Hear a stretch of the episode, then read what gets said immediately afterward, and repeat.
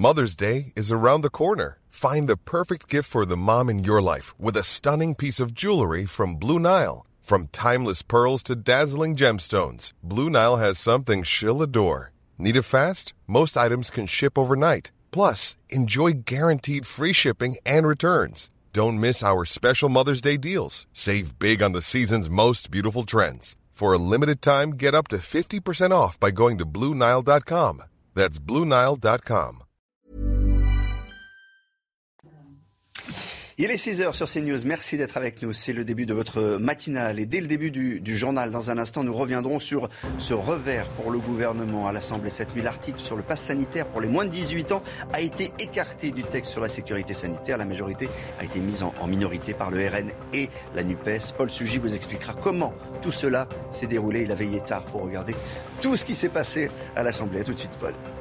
Qui sont les responsables du fiasco sécuritaire du Stade de France le 28 mai lors de la finale de la Ligue des Champions? Quelles conséquences pour les JO 2024 à Paris? Le Sénat rend aujourd'hui son rapport très attendu sur cette soirée qui a viré au scandale. On reviendra sur les temps forts des auditions du Sénat au cours desquelles on a appris notamment que les images vidéo de vidéosurveillance avaient été écrasées.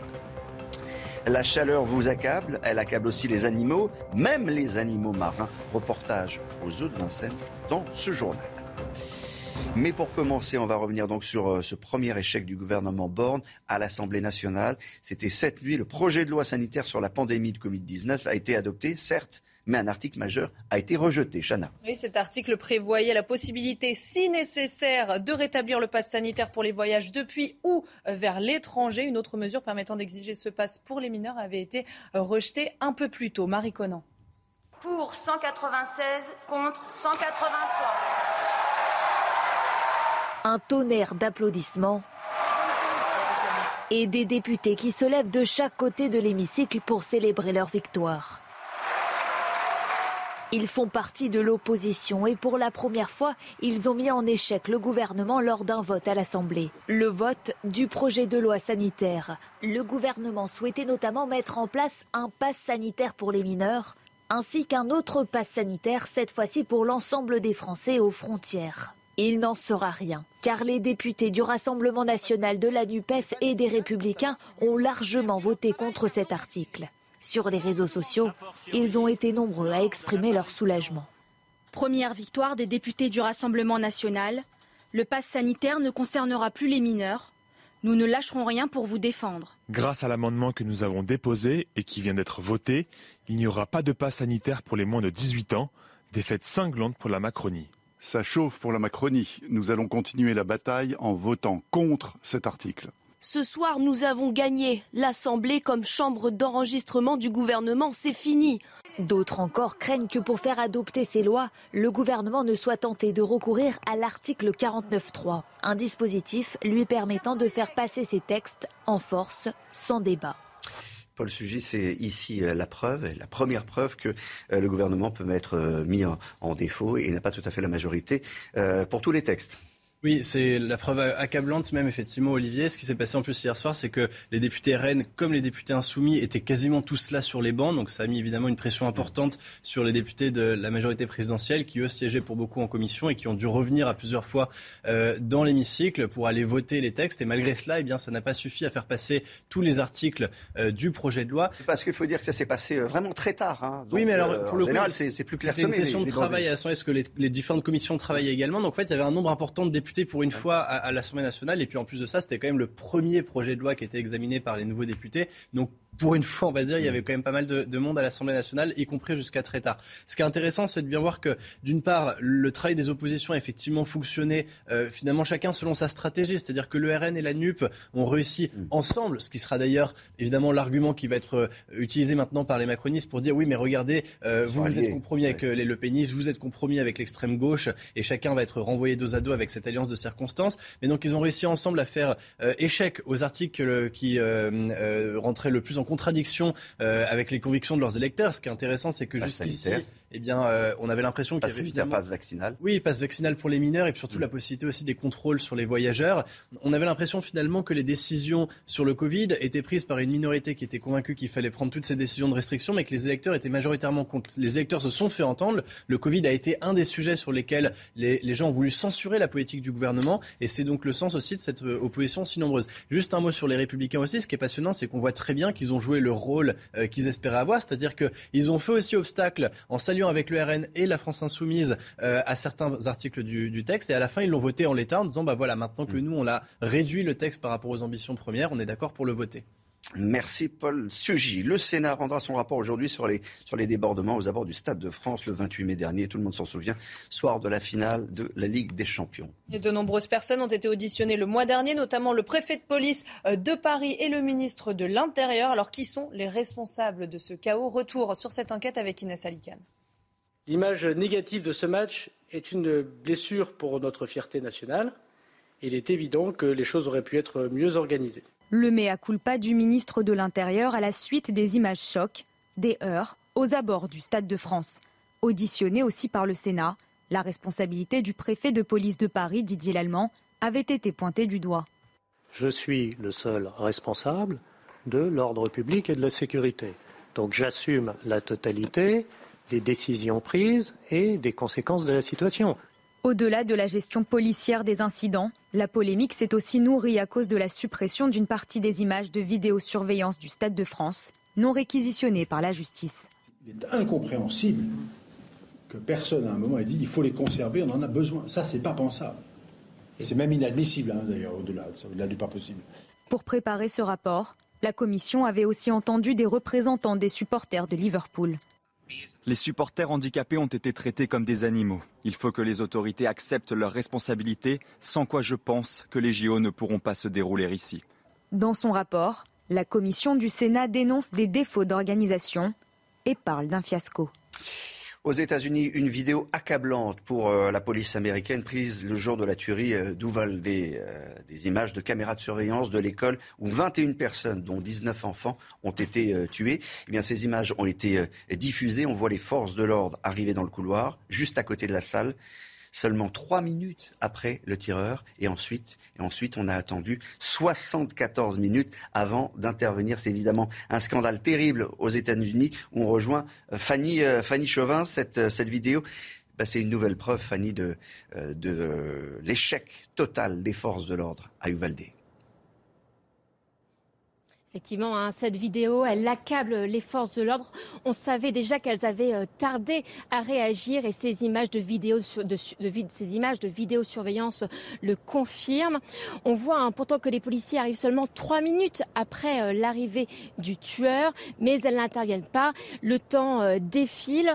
On voit même une image choquante, celle d'un policier qui consulte son téléphone et se sert de gel hydroalcoolique alors que le tueur est toujours dans la classe. Au final, il aura fallu attendre une heure et 14 minutes pour que les policiers interviennent et neutralisent le tueur. Cette vidéo, elle nourrit encore plus la colère de la famille, des familles des victimes. Ces familles qui découvrent en même temps que nous euh, cette vidéo. Elles devaient la visionner avant euh, qu'elle soit rendue publique, mais la vidéo euh, a fuité. C'est inacceptable, ont réagi certains parents qui demandent toujours plus de transparence sur les enquêtes en Merci euh, Fanny Chauvin en direct des États-Unis pour, euh, pour CNews ce matin. On va revenir en France. Euh, la Première ministre Elisabeth Borne a fait applaudir le peuple ukrainien par les députés. C'était hier après-midi. Regardez. Cela fait maintenant cinq mois que ce conflit dure en Ukraine, avec toutes les souffrances que vous avez rappelées. Comme tous ici, je pense, je veux dire mon admiration pour le courage et la détermination du peuple ukrainien. Et je pense que nous pouvons leur rendre hommage.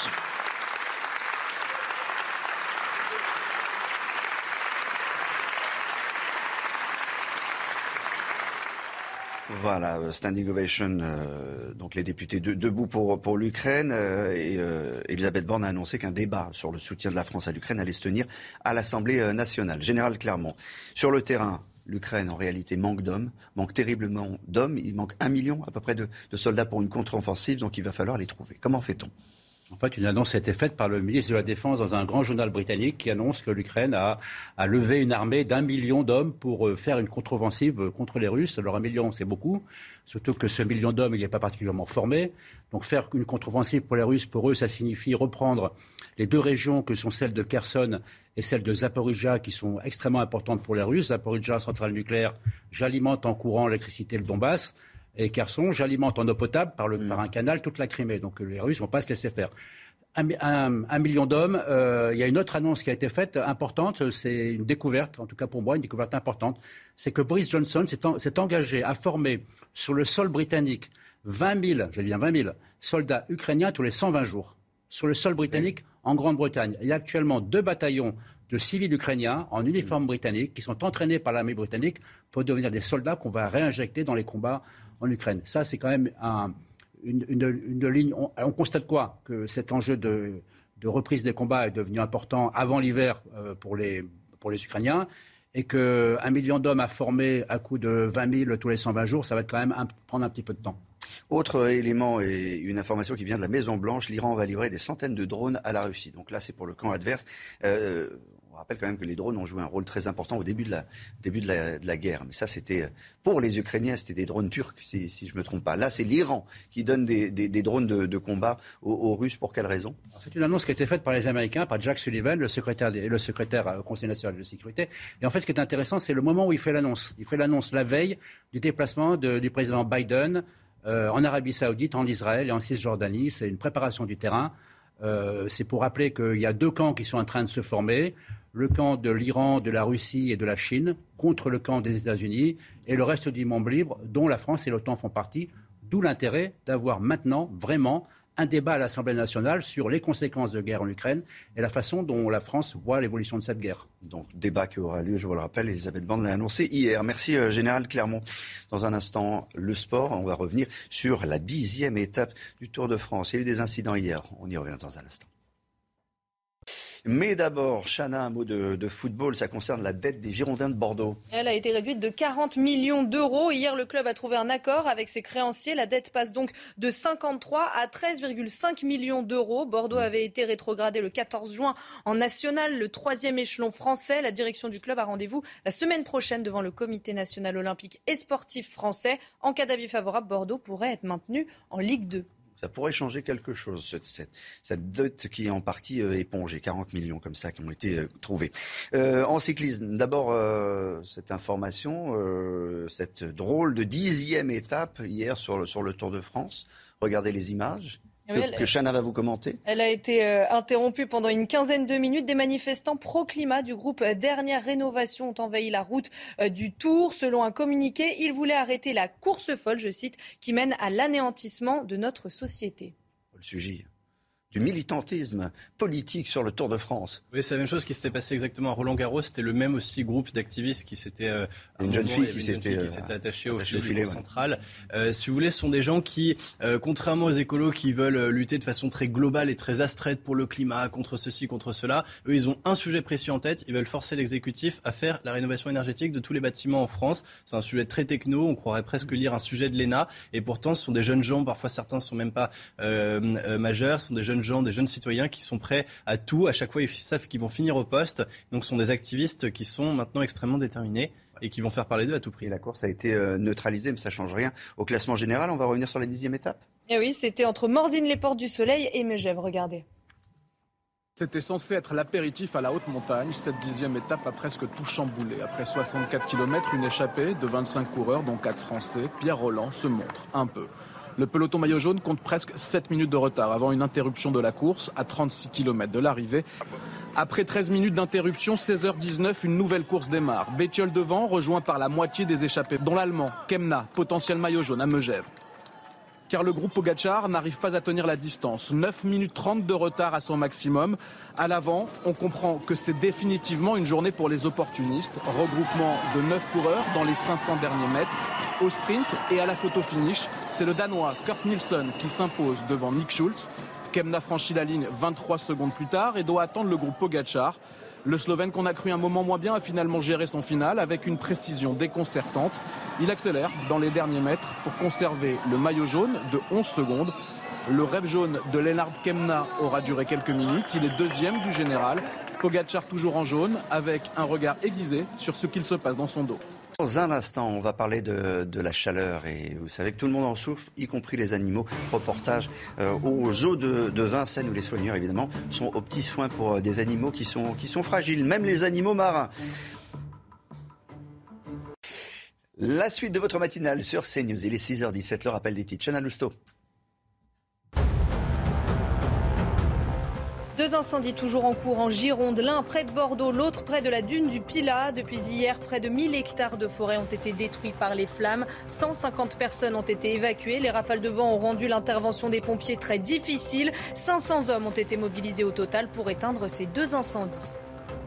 La carte d'identité arrive sur les smartphones. Elle sera dématérialisée à partir de 2023 dans l'application France Identité. Les premières expérimentations ont déjà commencé. Objectif numéro 1, garantir la sécurité de données personnelles de chacun. Bonne nouvelle, si vous payez le péage en chèque vacances, trois réseaux d'autoroutes vous offrent 10% de réduction cet été. Concrètement, vous pourrez déposer jusqu'à 250 euros de chèque vacances sur votre badge de télépéage et bénéficier d'une remise maximale de 25 euros. La mesure sera effective dès demain et jusqu'au 15 septembre. Vite Eric, prenons l'autoroute. Oui, enfin, les tarifs sont déjà tellement chers. Je crois que 10% euh, sur ah, un passage à 3 euros, quand c'est un petit passage, ça fait pas grand-chose. Bah, c'est toujours ça. C'est toujours ça, bien attendu plus et mieux. Ouais, mais vous n'êtes pas encore ministre. Euh, quand vous faites Paris-Lyon en voiture, là, ça coûte vraiment cher. La canicule, en plus, il va faire chaud. Hein. Je vous rappelle qu'il va faire très chaud. La canicule ne touche pas que les hommes, les animaux aussi. Et nous sommes allés au parc zoologique de Paris où soigneurs et vétérinaires prennent soin de leurs pensionnaires, brumisateurs, bains de boue et glaçons. Tout est bon pour les rafraîchir. Glaçons. Ah bah. de glace même. Reportage de Solène Boulan. Tandis que certains profitent d'une bonne baignade, d'autres dégustent des glaces un peu particulières. Au menu, ce midi dans l'enclos des pumas, des glaçons remplis de poulet, viande et autres mets dont ces mammifères raffolent. Un régime alimentaire adapté à la forte chaleur, censé rafraîchir les pensionnaires du zoo selon ce vétérinaire. Ce qu'on rajoute, c'est des petits trucs en plus. Un peu comme euh, les visiteurs vont prendre un peu plus de glace, ben, nous on offre des glaçons à nos animaux, on les arrose un peu plus souvent, on crée des petits systèmes de brumisation. C'est eux qui ont les mécanismes biologiques pour savoir lutter contre la chaleur, il faut qu'on leur donne les moyens de le faire. Dans la serre tropicale, les tamanoirs barbotent dans l'eau fraîche, arrosés par les soigneurs du zoo qui veillent à la température corporelle de toutes les espèces. Un lamentin, euh, c'est sensible à l'eau qui a moins de 20 degrés, mais c'est aussi sensible à l'eau qui a plus de 28 degrés. Donc eux, on fait attention, on régule la température de leur bassin, on fait attention à l'air qu'ils respirent. C'est pour ça qu'ils sont dans la serre. Tous ceux qui sont dehors, en fait, euh, ils ont l'habitude biologiquement de savoir gérer euh, des gros écarts de température. Entre quelques coins d'ombre, les rhinocéros peuvent eux aussi se rafraîchir.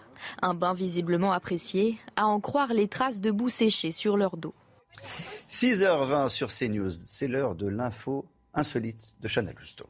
Alors, je vais vous raconter une histoire. Ce matin, ça se passe aux États-Unis, au Texas. Fin juin, Brandy Botton roule sur l'autoroute à Plano. C'est près euh, de Dallas. Elle va chercher son fils. Elle est en retard. Alors, elle décide d'emprunter la voie rapide réservée au covoiturage. Pas de chance. Elle se fait arrêter euh, par la police qui la verbalise puisqu'elle est seule euh, dans sa voiture. Brandy paye donc une amende de 275 dollars. Bon, jusqu'ici, rien de surprenant. Olivier, je vous vois un petit peu déçu. Mais l'américaine de 32 ans ne compte pas s'arrêter là. Elle a décidé de porter l'affaire devant les tribunaux. Alors vous allez me demander pourquoi ah Eh bien parce que selon elle, ils étaient bien deux dans cette voiture. Ils étaient deux. Ils ah étaient, deux. Ah non, puisque Brandy est enceinte de 34 semaines et selon elle, son fœtus compte bien comme un deuxième euh, passager. C'est pas une blague. Brandy argumente en utilisant, vous savez, la décision de la Cour suprême euh, de révoquer le droit à l'avortement au Texas. Un enfant euh, non né est reconnu comme une personne dans la loi lorsqu'elle va obtenir gain de cause. Affaire à suivre. On vous tiendra au courant. Mais c'est très intéressant. Mais il y a, qu'aux États-Unis qu'on peut avoir ce, genre de choses devant les tribunaux. Mais c'est intéressant parce qu'elle peut gagner. Elle, peut gagner. Gagner. Dans un instant, le, chiffre éco, et même tout de suite le chiffre éco. Euh, le prix, on va parler du prix des glaces avec Eric de, de Maten, et pas que du prix des glaces, parce que avec la, canicule et puis plein d'autres facteurs, eh ben il y a, beaucoup de produits, euh, il y a beaucoup de produits qui euh, qui qui vont augmenter. Ah mais il y a quand même un teaser avant vous. Alors on vous retrouve dans un instant après la pub. Le chiffre éco, Eric de Maten, avec la canicule, euh, eh bien, il y a un certain nombre de produits qui voient leur prix euh, monter. C'est conjoncturel. Mais les glaces, par exemple. Oui, c'est ça, mais euh, c'est même d'une manière générale, ça bouleverse la consommation. Hein. Je vais vous donner trois exemples. Effectivement, vous avez raison, les glaces, comme il fait chaud, on consomme plus de glace, il faut produire plus, et produire plus, bah, ça, ça développe des coûts supplémentaires. Alors d'abord, l'électricité, on vous a dit, ça monte. Ensuite, vous avez les matières premières. Moi, j'ai découvert que, par exemple, les œufs valent plus cher en ce moment. Les framboises, plus 70% quand même, vous vous rendez compte. Les stabilisants, vous savez, ça permet de faire le gélifiant et tout ça. Ça a carrément, alors plus que doublé, on est à 150% d'eau. Et ce qui fait que, selon la fédération, la Confédération des glaciers, la boule qu'on offre à nos enfants va passer de 2,50 euros en moyenne à 3 euros. Vous vous rendez compte Ça fait cher quand vous avez trois enfants, hein, que, vous offrez une seule boule de glace en plus. Deuxième exemple, le paracétamol, vous savez, c'est le doliprane. On en parlait à l'époque du Covid. Eh bien, ça recommence les tensions, parce qu'avec la chaleur, on a mal à la tête, on consomme plus de doliprane. Or, il se trouve qu'en ce moment, il y a une chute de production. Et l'agence du médicament euh, parle de difficultés d'approvisionnement. Il va donc falloir contingenter les pharmacies, ça veut dire mieux répartir la livraison, pour ne pas pénaliser les hôpitaux. Voilà encore un effet, ça tombe mal. On ne parle pas de pénurie, hein, je précise, il faut quand même rassurer euh, tout le monde, mais on parle de petites restrictions en vue. Troisième exemple, les factures d'électricité. Il fait chaud, vous mettez le, chez vous soit la climatisation si vous avez la chance d'en avoir, soit un ventilateur, ça tourne la nuit, et il va y avoir un pic de consommation. Lors de la dernière euh, canicule au mois de juin, RTE a annoncé un pic de, de, consommation, et puis en même temps... Mais même le prix des, oui. des, euh, ventilateurs... Et oui, vous avez raison de le dire, ça avait augmenté de 6%. Donc c'est vrai qu'en ce moment, si vous allez dans les magasins spécialisés, bah, ça risque de grimper. Je termine par un point. Ces vagues de chaleur, elles ont un impact, vous vous rendez compte, sur la productivité. L'OIT, qui est l'Organisation internationale du travail, disait qu'un salarié perd 50% de ses capacités, vous rendez compte, 50% quand le thermomètre dépasse 33 degrés. Ils ont même, ils sont amusés à calculer combien ça faisait d'heures perdues et de millions d'emplois perdus mmh. parce que finalement les gens s'arrêtent à travailler, sont moins productifs et l'économie va ralentir. Et euh, ce matin, Olivier Dussopt, le ministre du Travail, euh, va euh, dans une entreprise euh, pour rappeler que pendant la canicule, les ouvriers ont des droits et les employeurs des devoirs, des devoirs notamment de fournir de l'eau. On verra ça tout à l'heure. Mais il est 6h26 et dans un instant, on va continuer de, parler de chaleur. on va aller à la place. C'est la météo des plages. La météo d'Alex, direction Toulouse, où il va faire très chaud comme partout.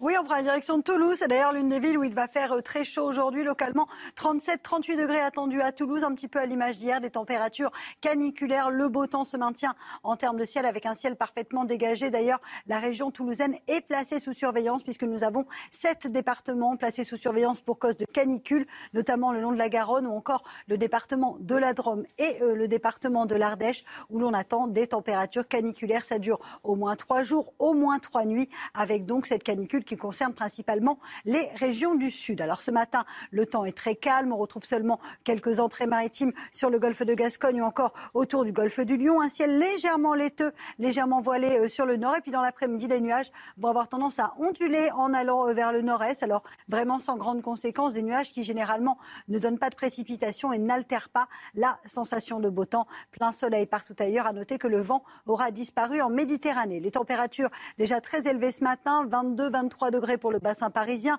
20 degrés à Toulouse ou encore 22 degrés à Nice. Et dans l'après-midi, eh bien, regardez, pic de chaleur attendu aujourd'hui. C'est vraiment la journée la plus chaude de la semaine avec 36 degrés sur le bassin parisien cet après-midi. Vous aurez 38 degrés à Nantes, 38 degrés également entre 36 degrés à Biarritz, 35 degrés euh, pour Limoges ou encore 34 degrés entre Grenoble et Lyon. Température donc caniculaire euh, dans le sud et cette chaleur qui gagne également le nord-est du pays. La suite du programme, conditions météo toujours estivales, jeudi, vendredi et samedi avec une petite baisse des températures.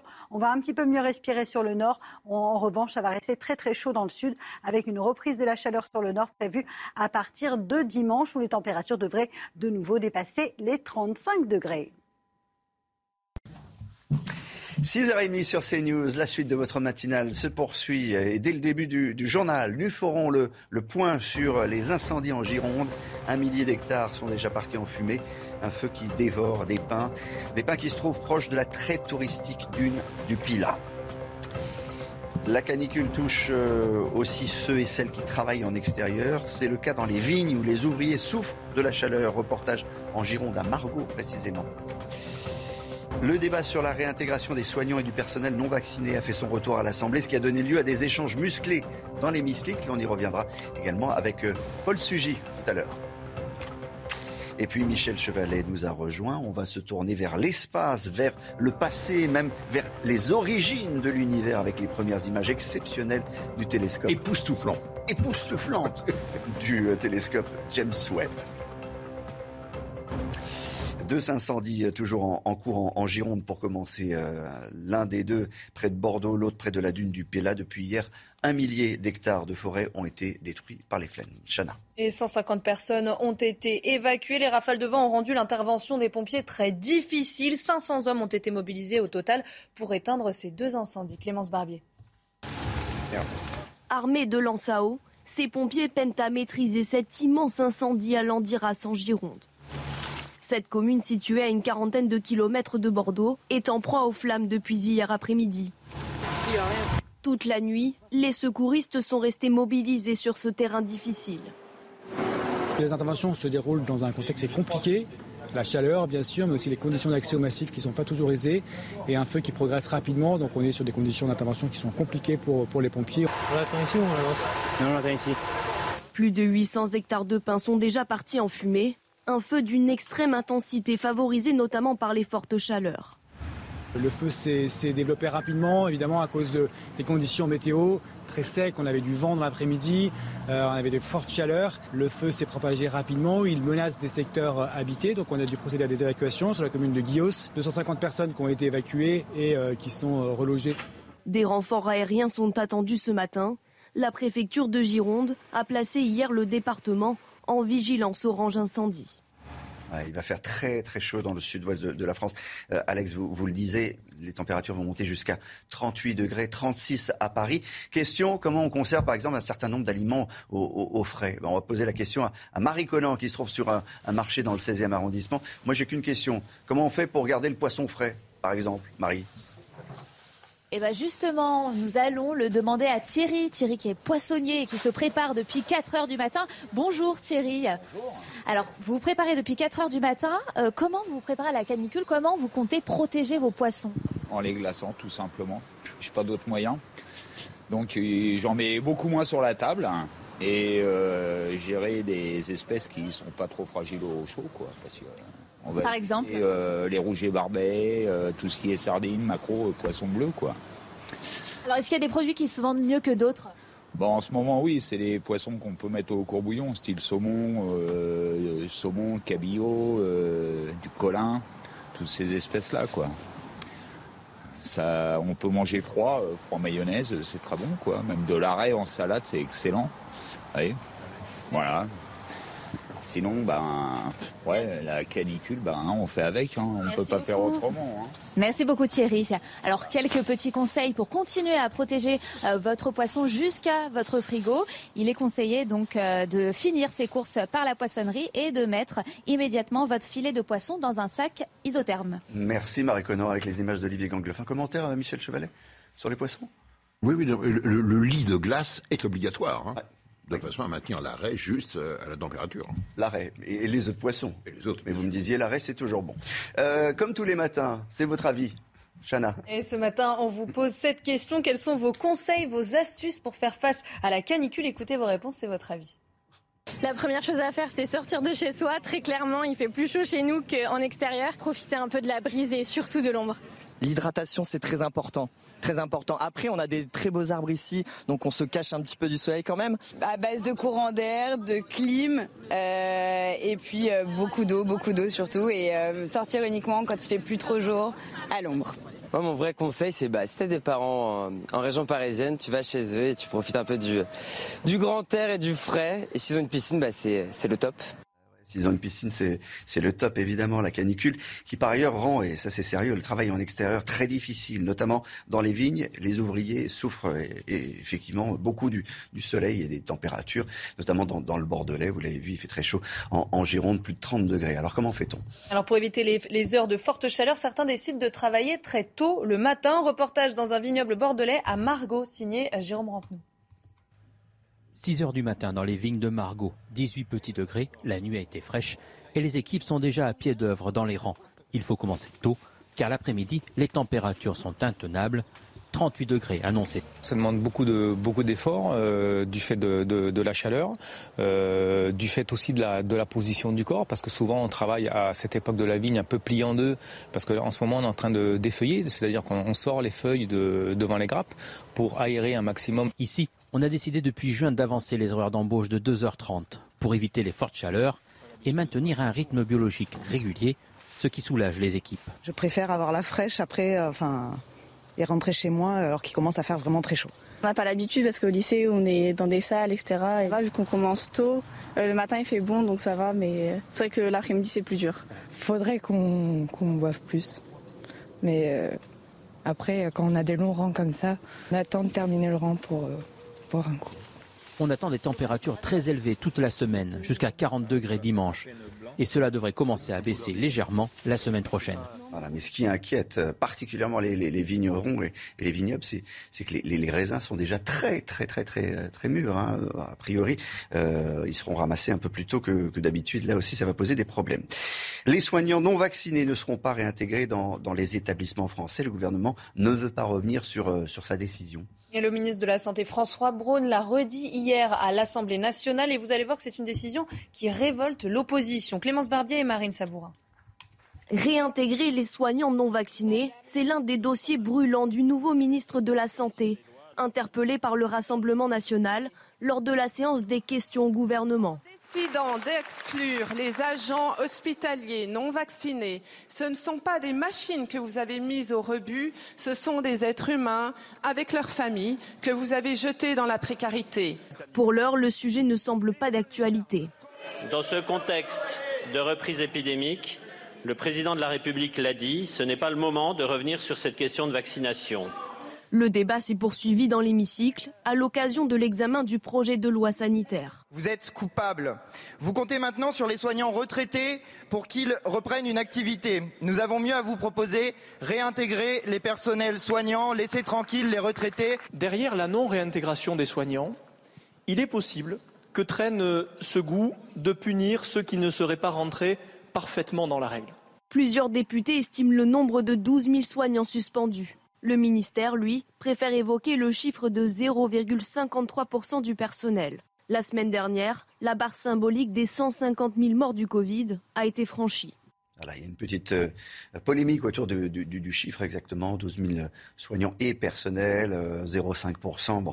En tout cas, les, Français, Paul, euh, attendent peut-être que l'on tourne la page avec, avec toute cette politique qui a déjà été conduite par le précédent quinquennat. Oui, en fait, c'est le sens très symbolique de cette réintroduction du sujet à l'Assemblée nationale hier. C'est en fait évidemment une mesure qui n'a quasiment aucun impact sur l'état de l'hôpital. 12 000 soignants et personnels administratifs, c'est effectivement mm. une petite goutte d'eau au sein de l'ensemble de, la, euh, de la machine du système de santé français. Et leur réintégration ne va pas sauver l'hôpital des dangers que l'on connaît de manque de personnel pour l'été. Euh, là, c'est de la mauvaise foi que de le dire. En revanche, ce qui est vrai, c'est qu'il y a un sujet symbolique, et le député Pradier l'a très bien dit d'ailleurs dans le texte que euh, vous avez passé. C'est-à-dire que la question est, est-ce que l'on veut continuer à punir les récalcitrants d'une politique dont on essaie de tourner la page? On a bien vu qu'en proposant un projet de loi déjà extrêmement édulcoré par rapport aux mesures sanitaires qui ont été prises sous le précédent quinquennat, le gouvernement entend maintenant avoir une autre approche, beaucoup plus pragmatique à, euh, à, propos du Covid, en faisant confiance aux Français, plutôt qu'en essayant de rentrer dans une logique, euh, si vous êtes contre nos mesures, alors euh, nous allons vous écarter de toute la vie sociale et professionnelle à laquelle vous aspirez. Et donc, les députés insoumis et Rassemblement national qui ont essayé de porter cette mesure en voulant faire voter une motion de censure préalable au texte uniquement sur la base de cette réintroduction des soignants non vaccinés, eh bien, essayent de faire porter cette voix un certain nombre de Français qui maintenant disent on veut une approche radicalement différente. C'est en fait décider une forme d'amnistie pour bien montrer que maintenant, on ne gérera plus la politique sanitaire comme avant. Pour l'instant, François Braun est, contre, hein. mais, euh, mais ça peut avancer grâce euh, au travail des députés euh, à l'Assemblée de RN et de la NUPES. Merci Paul Sugy. Dans un instant, on va parler football. Les filles, les bleus, l'euro, elles ont un match demain soir. Chana, l'équipe de France de, football euh, féminine a fait un entraînement complet hier, avant le match de jeudi. Oui, les 23, les 23 joueuses étaient présentes avant leur deuxième match de l'Euro. Vous l'avez dit, contre la Belgique, ce sera demain soir. En cas de victoire, les Bleus seront qualifiés pour les quarts de finale. Une préparation racontée par Benjamin Autret. Après une telle entrée en lice, il y a forcément de la joie dans un groupe mêlé à un peu de fatigue. Moi personnellement j'ai très peu dormi. Le système nerveux il est tellement au max que tu ne peux pas, peux pas redescendre. Car la copie a presque été parfaite face à l'Italie. Une victoire acquise en première période avec 5 buts inscrits. Le second acte a forcément été plus terne. Les Bleus n'ont pas marqué et ont vu les Italiennes réduire le score. Un match, ça dure 90, 100, 120, 125 minutes, donc euh, on retient pas que la première mi-temps. Forcément, elle a été très bien, donc c'est les points positifs. Mais c'est vrai que la deuxième mi-temps, tout n'a pas marché, donc euh, on va s'appuyer sur ça aussi pour, euh, pour revoir les images et améliorer ce qui n'a pas été pour, pour le mettre en application dès jeudi. Un match qui pourrait déjà être décisif pour les Bleus. Une victoire serait synonyme de qualification pour les quarts de finale. Voilà, et on rappelle que la rencontre entre la France et la Belgique, c'est demain soir à 21h et à suivre sur Canal+. Les secrets de l'univers, Michel Chevalet va vous euh, commenter dans un instant les exceptionnelles, époustouflantes, vous a-t-il dit, images de James Webb. On se retrouve dans un instant. 6h45 sur CNews, l'heure du rappel des titres de Chanel Lousteau. C'est le premier échec du gouvernement Borne à l'Assemblée nationale. Le projet de loi sanitaire sur la pandémie de Covid a été adopté, certes, mais un article majeur a été rejeté cette nuit. Cet article prévoyait la possibilité, si nécessaire, de rétablir le pass sanitaire pour les voyages depuis ou vers l'étranger.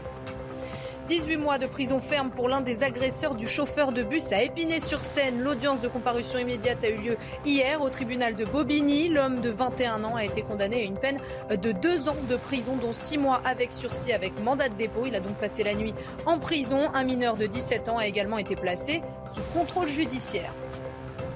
Twitter saisit la justice et veut obliger Elon Musk à le racheter. Le patron de Tesla a renoncé au rachat du réseau social la semaine dernière.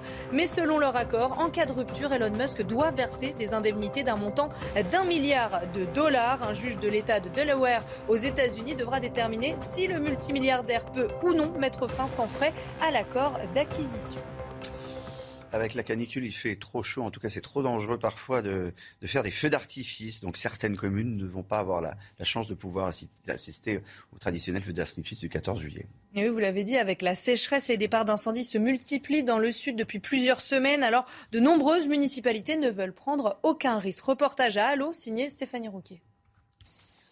Au pied du massif du Garlaban, la commune d'Allo prépare les festivités du 14 juillet.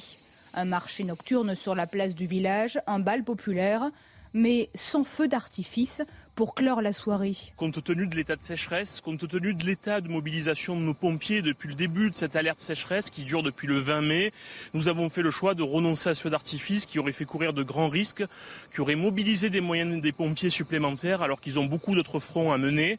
Avec la chaleur et la sécheresse, les départs d'incendie se multiplient dans le sud depuis plusieurs jours et une simple étincelle peut être à l'origine d'un important sinistre.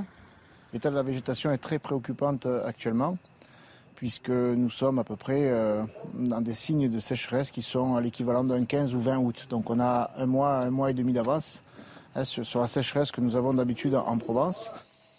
De nombreuses communes des Bouches-du-Rhône ou des Alpes-Maritimes ont annulé leur feu d'artifice, dans le Gard également, suite à l'incendie des Cévennes qui a parcouru plus de 600 hectares. Euh, évidemment, à Paris, il y aura bien un, feu d'artifice. Euh, Chana, vous voulez voir une image? La preuve, tout a été installé. Enfin, ou presque. Ils vont continuer aujourd'hui, mais il y, a, des tas de bombes, 12 000, je crois. Michel, euh, c'est plus que moi, mais, mais voilà, c'est devant les Champs-Élysées. Rendez-vous 23 heures exactement pour le traditionnel feu d'artifice. Les premières images du télescope James Webb une pluie d'étoiles a envahi le monde hier et notamment Times Square. Les images du télescope ont été révélées en direct sur grand écran. Vous allez voir les images. Elles étaient très attendues par la communauté scientifique depuis euh, des années.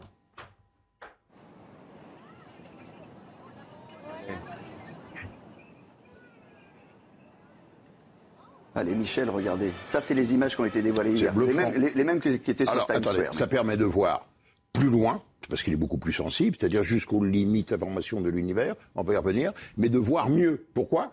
Parce que les militaires le savent, ils regardent non pas comme dans nos yeux, mais ils regardent dans l'infrarouge. Alors attendez, on va vous montrer ce que c'est que James Webb. Tout le monde parle de James Webb. On a, normalement l'image ah, du, télescope, parce que c'est une machine incroyable. c'est une des machines les plus complexes que, l'on ait jamais fait. Mais, et, et c'est un programme qui a duré 10-15 euh, ans, 10 milliards. Alors, c'est grand comme un terrain de football. Surtout, il fallait le, le problème, c'était d'avoir un miroir très grand et surtout de le loger dans la tête d'une fusée. Et donc il fallait replier le miroir et après les déplier et mettre un pare-soleil, parce qu'il ne faut pas que le soleil le chauffe, il doit rester très froid, à moins de 233 degrés, pour pouvoir regarder dans l'infrarouge. Et puis la seule fusée de disponible à l'époque, bah, c'était Ariane, elle a parfaitement rempli son boulot, et donc il est à un million et demi de kilomètres de la Terre, et il regarde l'univers, il scrute l'univers. Alors, il nous envoie ces images, qui sont vieilles de en fait, c'est un retour en arrière. Hein. Alors, c'est un retour en arrière et, permet d'aller jusqu'aux limites, à la naissance des étoiles, c'est-à-dire presque, allez, 13,4 milliards d'années. C'est-à-dire, il faudrait, euh, je crois qu'on avait une, belle image, la première, parce que ça c'est la deuxième qui est intéressante. La, première image, on voyait les petites galaxies, c'est-à-dire les petits points brillants que l'on voyait. on était aux limites de ce qu'on peut faire. voilà, des petits diamants. Voilà, voilà un fond. Voilà ce qu'il voilà voit. Attention, c'est pas les vraies couleurs. Hum, hum. Ça, c'est des fausses couleurs, parce qu'ils voient qu'en infrarouge. Hein. C'est-à-dire, pour nous, c'est du, noir et blanc. Donc ça, bien sûr, ça, c'est une étoile très lumineuse. Et ça, c'est pas Chaque fois que vous avez un petit point comme ça, on est vraiment ou limite, ou limite la naissance de l'univers. C'est ça qui est intéressant. C'est une machine à remonter le temps. Bon. Alors la deuxième chose, c'est que comme c'est dans l'infrarouge, il voit à travers les nuages de gaz et de poussière. Par exemple, voilà, une étoile ici qui est en train de mourir, elle explose, elle projette des gaz et des poussières. Ça, Hubble nous le montrait. Mais derrière le nuage de poussière, lui, il voit à travers, et regardez, il y avait une autre étoile. Une autre étoile. Autrement dit, vous vous souvenez, Hubert Reeves, il avait dit nous sommes des poussières d'étoiles. Ben oui, c'est de la mort de certaines étoiles que naissent de nouvelles étoiles. Eh bien, il permet de voir l'étoile qui est ici, qui est en train d'exploser et de mourir. Il y en a une autre derrière. Voilà. Ça, ça avant, c'était impossible. Alors, une autre nébuleuse, ça c'est nébuleuse rare. Regardez. C'est beau, c'est magnifique. C'est une pouponnière d'étoiles. C'est un nuage de gaz et de poussière. Alors, la couleur orange des étoiles, c'est ça qui est étonnant. Ça, c'est nouveau. Vous voyez, on les voit à travers, et c'est nouveau. Si c'est orange, on dit c'est parce qu'il y a peut-être du carbone. Tiens, tiens, tiens, c'est du carbone. Ah, ça veut dire quoi Eh ben voilà, on pense à la, peut-être Peut-être des cousins dans l'espace. voilà. Mais vous voyez, on voit de l'autre côté, et de l'autre côté, on voit sur le fond de l'univers, on voit d'autres étoiles et d'autres galaxies. Et ça, c'est net, très, tranché. Voilà un nuage de gaz et de poussière auquel on va au, travers. Et puis enfin, regardez, peut-être ça va expliquer comment s'est formée notre galaxie. Voilà. Vous voyez ça, ce sont des galaxies. Un quintet. Ah, c'est joli, une belle image, un quintet. Cinq galaxies, et dont deux vont, sont, sont en train de se trop choquer. C'est-à-dire, c'est cataclysmique de galaxies. Et eh bien maintenant, on est en train de se dire, notre Voie lactée, elle s'est peut-être formée par par collision avec mm. d'autres petites galaxies. Et donc, vous voyez, en regardant l'univers, on commence à comprendre comment s'est formé notre univers qui est la Voie lactée. Ça, c'est étonnant. et, là, les, scientifiques vont se régaler. Il y en a pour 20 ans à analyser ces, ah, images. On avait avant, je le rappelle, Hubble. pendant 30 ans. On a aujourd'hui cette image. Euh, beaucoup de scientifiques les ont comparées, l'une et l'autre. Ah, ben et, les scientifiques disaient, celle de Hubble, bah, c'est euh, comme si on avait une information qui venait d'un thermomètre. Et aujourd'hui, on a une information qui vient d'un test PCR. Voilà. Et ben Donc ça veut dire que le champ d'information est Exactement. C'est une nouvelle page de l'astronomie. Enfin, et puis le dernier point euh, que j'ai oublié de vous dire, c'est que comme on va pouvoir analyser la lumière des, vous savez, des planètes qui sont autour du Soleil, on va pouvoir déterminer l'atmosphère, et dans cette atmosphère, trouver des traces d'eau, de gaz carbonique, etc. C'est-à-dire d'être à la recherche, bien entendu, bah, c'est la vie. Et de la vie, évidemment. Merci Michel. Dans un instant, on parle, on revient sur Terre, on parle politique avec Paul Sugy. Le scandale Uber, Uber Macron. Emmanuel Macron persiste et signe. Le président de la République assume ses échanges privilégiés avec la société américaine Uber lorsqu'il était ministre de l'économie. On va en parler avec Paul Sugy, mais on va d'abord écouter le chef de l'État. J'ai été ministre, donc euh, le ministre que je suis a fait son travail. Mais simplement, on introduit une espèce d'ambiance qui consisterait à dire que voir des chefs d'entreprise, en particulier étrangers, ce serait mal. Mais je l'assume à fond. Je conçois tout à fait qu'il veuille s'attaquer à ma pomme. Ça fait cinq ans et demi, je suis habitué très sincèrement, comme disait un de mes prédécesseurs, ça m'en touche une sans bouger l'autre. Voilà, les mots de Macron la provoquent. Est-ce qu'il a raison de, jouer la, provoque sur ce sujet? En tous les cas, ce qui est sûr, c'est qu'il profite de la euh, euh, virulence des oppositions sur le sujet pour finalement bien marquer, lui, sa ligne. On est sur un sujet extrêmement symbolique pour le macronisme. Au fond, on est presque sur un des sujets les plus substantiels de ce qui pourrait représenter véritablement la pensée économique d'Emmanuel Macron, c'est-à-dire effectivement l'emploi à tout prix, une forme de quoi qu'il en quoi qu'il en coûte, en quelque sorte, en disant, eh bien, euh, moi, je veux que euh, nos jeunes aient des emplois, quelles que soient les conditions, y compris s'il faut faire euh, implanter en France des entreprises étrangères, y compris s'il faut casser les anciens modèles, et c'est bien ce qui s'est passé avec Uber. Alors, on a en fait, au fond, sur l'implantation d'Uber et les polémiques qui s'en suivent, une espèce de condensé, en quelque sorte, bien de tous les sujets qui résument un petit peu le, le, le mal français en termes d'économie. C'est-à-dire que d'une part, il y a une forme de stérilité des oppositions qui, effectivement, ne vont charger Emmanuel Macron que sur la base de documents qui finalement ne représentent pas des révélations journalistiques fracassantes. On savait évidemment qu'il y avait eu des discussions importantes entre Bercy et Uber au moment de euh, l'implantation euh, de, l'entreprise et puis un accompagnement ensuite tout au long, comme ça a été le cas avec beaucoup d'autres entreprises américaines euh, ou venues d'ailleurs. Et en même temps, il y a une forme d'impasse intellectuelle aussi de la part du chef de l'État qui ne veut pas voir et qui refuse avec cette nouvelle provocation qui est une forme de galéjade envoyée à toutes les oppositions, qui ne veut pas voir eh bien, ce que peut représenter aussi symboliquement Uber aux yeux de France qui voient, eux, euh, un modèle social complètement éclaté, avec aujourd'hui pas mal de procès qui ont maintenant lieu pour savoir si, par exemple, on va requalifier comme salariat un certain nombre de contrats qui ont pu être euh, signés entre des, chauffeurs Uber et euh, la société, parce qu'on voyait bien que les droits sociaux des travailleurs étaient bafoués dans l'empressement avec lequel on a implanté la société sur notre sol. On n'a peut-être pas été suffisamment attentif à cela. Et puis on voit aussi que finalement, on a implanté un champion américain. Là, on aurait peut-être pu aussi réfléchir de façon plus stratégique à partir de ce qu'on avait comme terreau en France. Par exemple, la société G7 à ce moment-là aurait pu être développé s'il y avait une stratégie à Bercy pour justement essayer de créer un champion français. Ça n'a pas été fait parce que euh, Emmanuel Macron a en, quelque sorte entériné la logique d'une forme de, flexibilité de l'économie euh, qui fonctionne à 200% et qui fait qu'il faut s'adapter en permanence à la nouvelle donne. C'est-à-dire qu'on se résigne au fait que de toute façon, nous ne serons plus jamais les maîtres de notre destin et que euh, l'emploi en France, l'économie, doit s'adapter à la marche du monde. C'est précisément ce que refusent aujourd'hui les adversaires d'Emmanuel Macron. Et sauf que le débat n'aura pas lieu parce que d'un côté, on a des critiques stériles et de l'autre côté, une forme de provocation envoyée comme un pied de nez. Et parmi, merci Paul, et parmi les adversaires, il y a Adrien Quintenas, euh, le député du Nord, qui sera l'invité de votre matinale CNews à 8h15. Dans un instant, la météo. Comme partout, il va faire très chaud, y compris dans les Pyrénées-Orientales. Alexandra Blanc. Oui, en effet, pic de chaleur attendu aujourd'hui sur les trois quarts euh, du pays, avec localement 38 degrés dans le sud-ouest ou encore 36 degrés à Paris. Si vous êtes sur les Pyrénées-Orientales, vous aurez en moyenne entre 32 et 33 degrés. Sept départements sont placés sous surveillance par Météo France pour cause de vigilance de canicule, avec donc de fortes chaleurs attendues entre la Drôme, l'Ardèche ou encore le long de la Garonne, entre la Gironde et les Hautes-Pyrénées, avec donc au programme beaucoup, beaucoup euh, de chaleur. On attend localement jusqu'à 38 degrés dans le sud-ouest ou encore en remontant vers la basse vallée du Rhône. On retrouve ce matin un ciel parfaitement dégagé, quelques entrées maritimes autour du golfe du Lion ou encore euh, sur le Pays Basque. On retrouve également un temps légèrement laiteux, légèrement voilé sur le nord et puis dans l'après-midi, quelques nuages mais inoffensifs en allant vers la Bourgogne ou encore le nord-est. Partout ailleurs, plein soleil. Côté température, déjà de la grande douceur ce matin.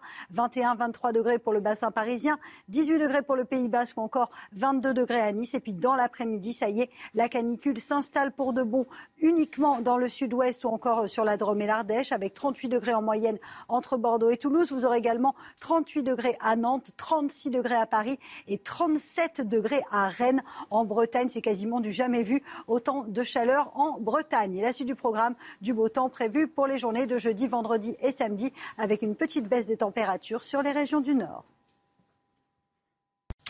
Merci de nous rejoindre. La suite de votre matinale CNews. Et dès le début de ce journal, nous reviendrons sur ce revers pour le gouvernement à l'Assemblée. Cette nuit, l'article sur le pass sanitaire pour les moins de 18 ans a été écarté du texte sur la sécurité sanitaire. La majorité a été mise en minorité par le RN et la NUPES. Qui sont les responsables du fiasco sécuritaire du Stade de France le 28 mai lors de la finale de la Ligue des Champions? Quelles conséquences pour les JO 2024 à Paris? Le Sénat rend aujourd'hui son rapport, très attendu, sur cette soirée qui a viré au scandale. On reviendra sur les temps forts des auditions du Sénat au cours desquelles on a appris notamment que les images de vidéosurveillance avaient été écrasées. La chaleur vous accable, elle accable aussi les animaux, même les animaux marins. Reportage aux eaux de Vincennes dans ce journal. Mais on va donc revenir sur euh, ce premier échec du gouvernement. gouvernement Borne à l'Assemblée nationale, c'était cette nuit. Le projet de loi sanitaire sur la pandémie euh, de Covid-19 a été adopté, certes, mais un article majeur a été rejeté. Chana. Cet article prévoyait la possibilité, si nécessaire, de rétablir le pass sanitaire pour les voyages depuis ou euh, vers l'étranger. Une mesure permettant d'exiger ce pass pour les mineurs avait été rejetée un peu plus tôt. Marie Conan. Pour 196 contre 183. Un tonnerre d'applaudissements et des députés qui se lèvent de chaque côté de l'hémicycle pour célébrer leur victoire. Ils font partie de l'opposition et pour la première fois, ils ont mis en échec le gouvernement lors d'un vote à l'Assemblée. Le vote du projet de loi sanitaire. Le gouvernement souhaitait notamment mettre en place un pass sanitaire pour les mineurs, ainsi qu'un autre pass sanitaire, cette fois-ci pour l'ensemble des Français aux frontières. Il n'en sera rien, car les députés du Rassemblement national de la NUPES et des Républicains ont largement voté contre cet article. Sur les réseaux sociaux, ils ont été nombreux à exprimer leur soulagement. Première victoire des députés du Rassemblement national. Le pass sanitaire ne concernera plus les mineurs. Nous ne lâcherons rien pour vous défendre. Grâce à l'amendement que nous avons déposé et qui vient d'être voté, il n'y aura pas de pass sanitaire pour les moins de 18 ans. Défaite cinglante pour la Macronie. Ça chauffe pour la Macronie. Nous allons continuer la bataille en votant contre cet article. Ce soir, nous avons gagné. L'Assemblée comme chambre d'enregistrement du gouvernement, c'est fini. D'autres encore craignent que pour faire adopter ces lois, le gouvernement ne soit tenté de recourir à l'article 49.3, un dispositif lui permettant de faire passer ses textes en force, sans débat.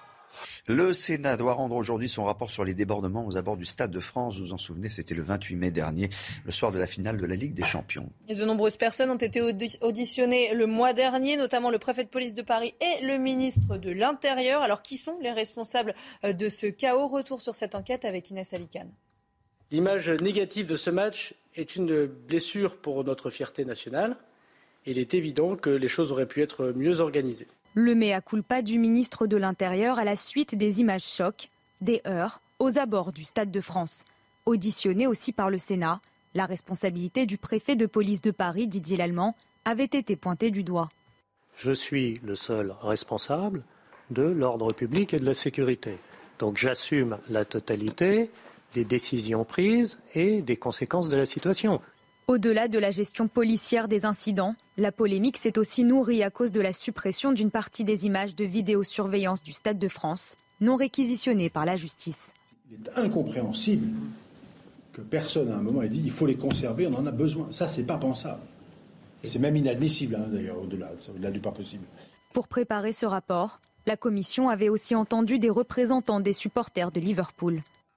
Les supporters handicapés ont été traités comme des animaux. Il faut que les autorités acceptent leurs responsabilités, sans quoi je pense que les JO ne pourront pas se dérouler ici. Dans son rapport, la commission du Sénat dénonce des défauts d'organisation et parle d'un fiasco. La première ministre Elisabeth Borne a fait applaudir le peuple ukrainien par euh, les députés hier. On va revoir cette euh, séquence à l'Assemblée nationale.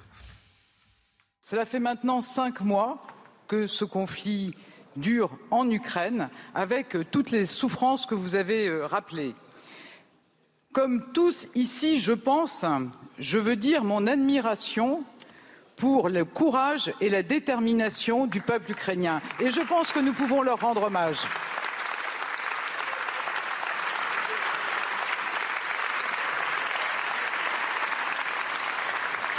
Général Bruno Clermont, on a vu ces images et, euh, la ministre, la première ministre a annoncé qu'il y aura un débat, un débat officiel à l'Assemblée sur le soutien de la France euh, à l'Ukraine. C'est rendu nécessaire? C'est pas trop tard? Je pense que c'est indispensable qu'au au cinquième mois de cette guerre, il y ait un débat. La France est, engagée, les forces françaises sont engagées, on subit les conséquences euh, d'une guerre qui, qui, qui, risque de durer. Donc euh, la représentation nationale a tout à fait son rôle dans les discussions sur la stratégie de la France. Sur le terrain, l'Ukraine euh, manque d'hommes, mais en tout cas, on a recruté, semble-t-il, pour une contre-offensive importante, un million d'hommes. En fait, l'Ukraine ne manque pas d'hommes, elle manque d'hommes formés et équipés militairement. Euh, donc effectivement, le ministre de la Défense a annoncé qu'il y avait une armée de 700 000 Ukrainiens prête à lancer une contre-offensive dans les régions du sud de l'Ukraine. les objectifs visés, c'est la région de Kherson, et la région de Zaporizhzhia essentiellement. Et pour ça, il faut qu'ils aient de l'armement et de la formation. Euh, effectivement, ils en manquent un peu. Et là, on vient d'apprendre également que les Britanniques, Boris Johnson s'est engagé, il y a quelques semaines déjà, à former sur le territoire britannique, tous les 120 jours, 20 000 civils ukrainiens pour en faire des soldats ukrainiens. Et cette formation a déjà commencé. Et les premiers bataillons ukrainiens formés par les Britanniques devraient rejoindre le, théâtre d'opération dans les prochains jours. Et on rappelle aussi qu'en France, des soldats ont été euh, ukrainiens. Alors c'est un peu différent, parce que nous avons formé des soldats sur des nouveaux équipements, Olivier. Là, il s'agit de former des civils qui ne savent rien faire à devenir des combattants avec le maniement d'armes, avec euh, les lois de la guerre, avec un entraînement militaire, pour ensuite les réinjecter sur un théâtre d'opération. Moi, je ne pensais pas que c'était possible. Ça montre quand même quelque chose d'important, c'est qu'on ne sait pas grand-chose sur cette guerre en réalité. Merci Général Clermont. Dans un instant, euh, le sport, on va parler des Girondins de Bordeaux, on va parler de cyclisme aussi, du Tour de France. Alors du football d'abord, Chana Lousteau. Euh, la dette des Girondins de Bordeaux a été euh, réduite de 40 millions d'euros. Et oui, hier, le club a trouvé un accord avec ses créanciers. La dette passe donc de 53 à 13,5 millions d'euros. Bordeaux avait été rétrogradé le 14 juin en national, le troisième échelon français. La direction du club a rendez-vous la semaine prochaine devant le comité national olympique et sportif français. En cas d'avis favorable, Bordeaux pourrait être maintenu en Ligue 2. Le cyclisme avec euh, la dixième euh, étape euh, hier en montagne qui a été, neutralisée. Eh oui, drôle d'étape. Elle a été interrompue pendant une quinzaine de minutes. Des manifestants pro-climat du groupe Dernière Rénovation ont envahi la route du Tour. Selon un communiqué, ils voulaient arrêter, je cite, la course folle qui mène à l'anéantissement de notre société. Voilà un mot, euh, Paul Sujet, là-dessus Non, simplement, il va falloir s'attendre à ce qu'effectivement de plus en plus de manifestations sportives soient interrompues pour tel ou tel acte de militantisme. Ça se multiplie. Depuis Roland Garros, le groupe, et on l'avait vu, avait euh, de toute façon été déterminé à faire parler de lui à tout prix. Euh, ces événements sont vus maintenant comme une vitrine militante. Et tant que des sanctions ne seront pas prises de façon plus importante, parce qu'à chaque fois les militants sortent au bout de quelques jours seulement de garde à vue sans condamnation importante, eh bien ça va continuer et ça va interrompre de plus en plus d'événements. C'est pas le maire de Grenoble qui voulait plus du, du Tour Alors c'est le maire de Lyon qui avait dit qu'il voulait plus que le, le Tour de France passe par sa ville. Ce qui est intéressant, c'est qu'effectivement, il y avait une sorte de condamnation euh, de l'ensemble du Tour de France par les écolos, mais les écolos politiques. Et là, finalement, ce sont les militants sur le terrain qui réalisent ce que Grégory Doucet n'avait même pas osé imaginer, c'est-à-dire finalement interrompre pour de bon le, Tour de France, qui est vu comme une manifestation inutilement euh, dépensière en énergie. Merci Paul Sugy. On a tout dit sur le sport? On a tout dit. Ah ben, on a tout dit. Restez bien avec nous sur CNews. Dans un instant, le commandant Alexandre Joissard, porte-parole de la sécurité civile, sera avec nous, ainsi que Ali Afjei, qui est médecin urgentiste. Euh, on va parler évidemment des incendies, on va parler aussi de la canicule. A tout de suite. La suite de votre matinale sur CNews, le rappel des.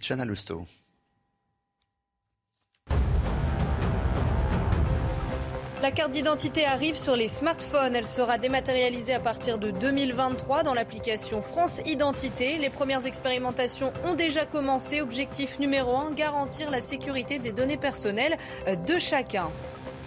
Bonne nouvelle, si vous payez le péage en chèque vacances, trois réseaux d'autoroutes vous offrent 10% de réduction cet été. Concrètement, vous pourrez déposer jusqu'à 250 euros de chèque vacances sur votre badge euh, de télépéage et bénéficier d'une remise maximale de 25 euros. La mesure sera effective dès demain et le sera jusqu'au 15 septembre. Deux incendies toujours en cours en Gironde, l'un près de Bordeaux, l'autre près de la dune du Pilat. Depuis hier, près de 1000 hectares de forêt ont été détruits par les flammes. Dans le bassin d'Arcachon, 6000 campeurs ont été évacués euh, dans la nuit. Les rafales de vent ont rendu l'intervention des pompiers euh, très difficile. 500 hommes ont été mobilisés au total pour éteindre ces deux incendies. Nous en rejoint sur ce plateau euh, Ali euh, Avjei, bonjour, médecin urgentiste euh, au centre hospitalier de Paris 2 et le commandant Alexandre Joissard, porte-parole de la sécurité civile. On va revenir tout de suite sur les images qu'on a vues. En Gironde, vous avez des informations précises ce matin. Jusque-là, on a donné un millier d'hectares partis en, fumée. Quelle est aujourd'hui oui, On est toujours sur, sur cette surface à peu près. Hein. Mhm. par contre, on a eu des vents très tournants, tourbillonnants cette nuit. Mhm. Donc, très compliqué pour les équipes qui étaient au sol.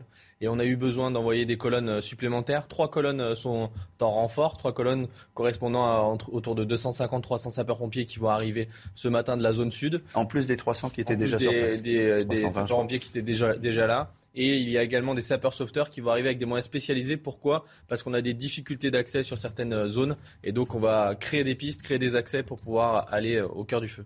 C'est-à-dire qu'on Comment on procède dans ces cas-là pour accéder Comment on fait des, on crée des, pistes Alors on a des moyens spécialisés. Hein. ce sont nos moyens d'appui. Donc c'est des petits bulldozers qui permettent de tracer des, accès, des pistes. Et puis aussi on a des moyens qui ont des spécificités, c'est-à-dire des établissements de grande longueur pour aller encore plus loin dans le feu. Euh, en fait, il y a deux incendies hein, en Gironde. Il y en a un notamment près de la, dune du Pilat. Euh, il y a énormément de touristes. Euh, il y a eu l'évacuation d'énormément de, campeurs, je crois. Oui, c'est notre priorité, évidemment, la protection de la population. 6000 mm. campeurs ont été évacués. Il faut, imaginer, hein, 6000 évacuations, ça se fait pas en, quelques minutes. dans des, dans des périodes difficiles, difficiles comme ça, avec des vents forts, avec des fumées, il a fallu soustraire les personnes au risque immédiatement.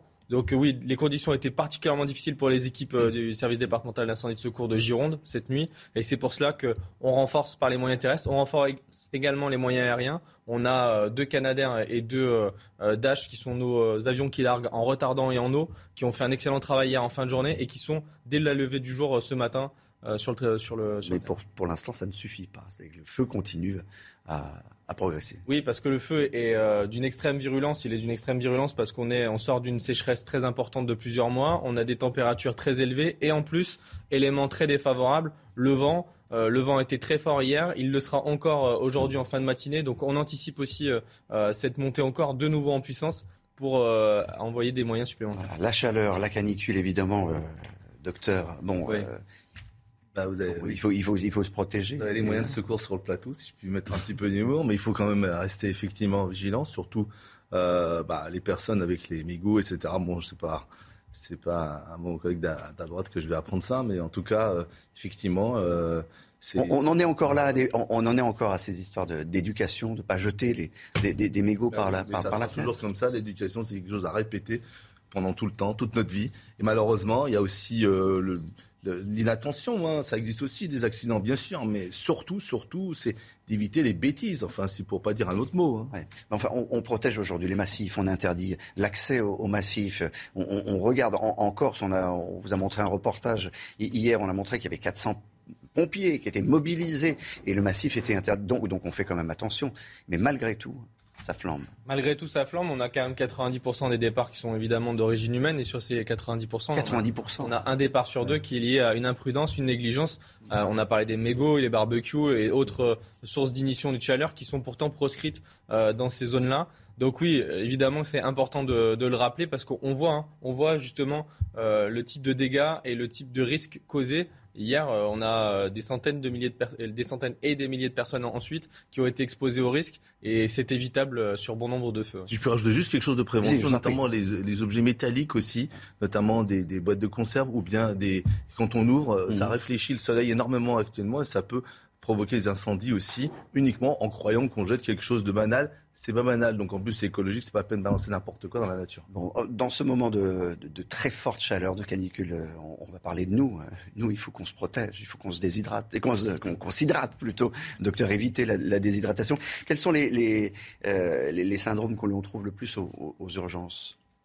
Alors, bon, je vais faire un petit cours de, sur, sur les, les, les coups de chaleur, en, gros, c'est un phénomène inflammatoire qui est important, qu'il faut éviter, en gros, dans, le corps. Et ça, c'est notre préoccupation. Donc, en fait, il y a euh, la, la, source de chaleur, c'est-à-dire le, soleil lui-même par le rayonnement, et puis il y a aussi le fait qu'on se déshydrate. Donc ces deux phénomènes, il faut euh, absolument les, les, bah, les contrer.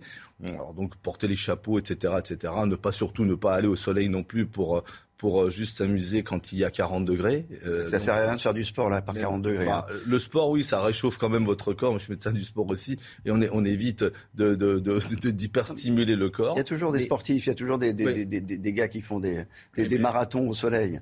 Oui, mais le corps, il faut l'entretenir. Alors, vous savez, c'est plus important que d'avoir un coup de chaleur.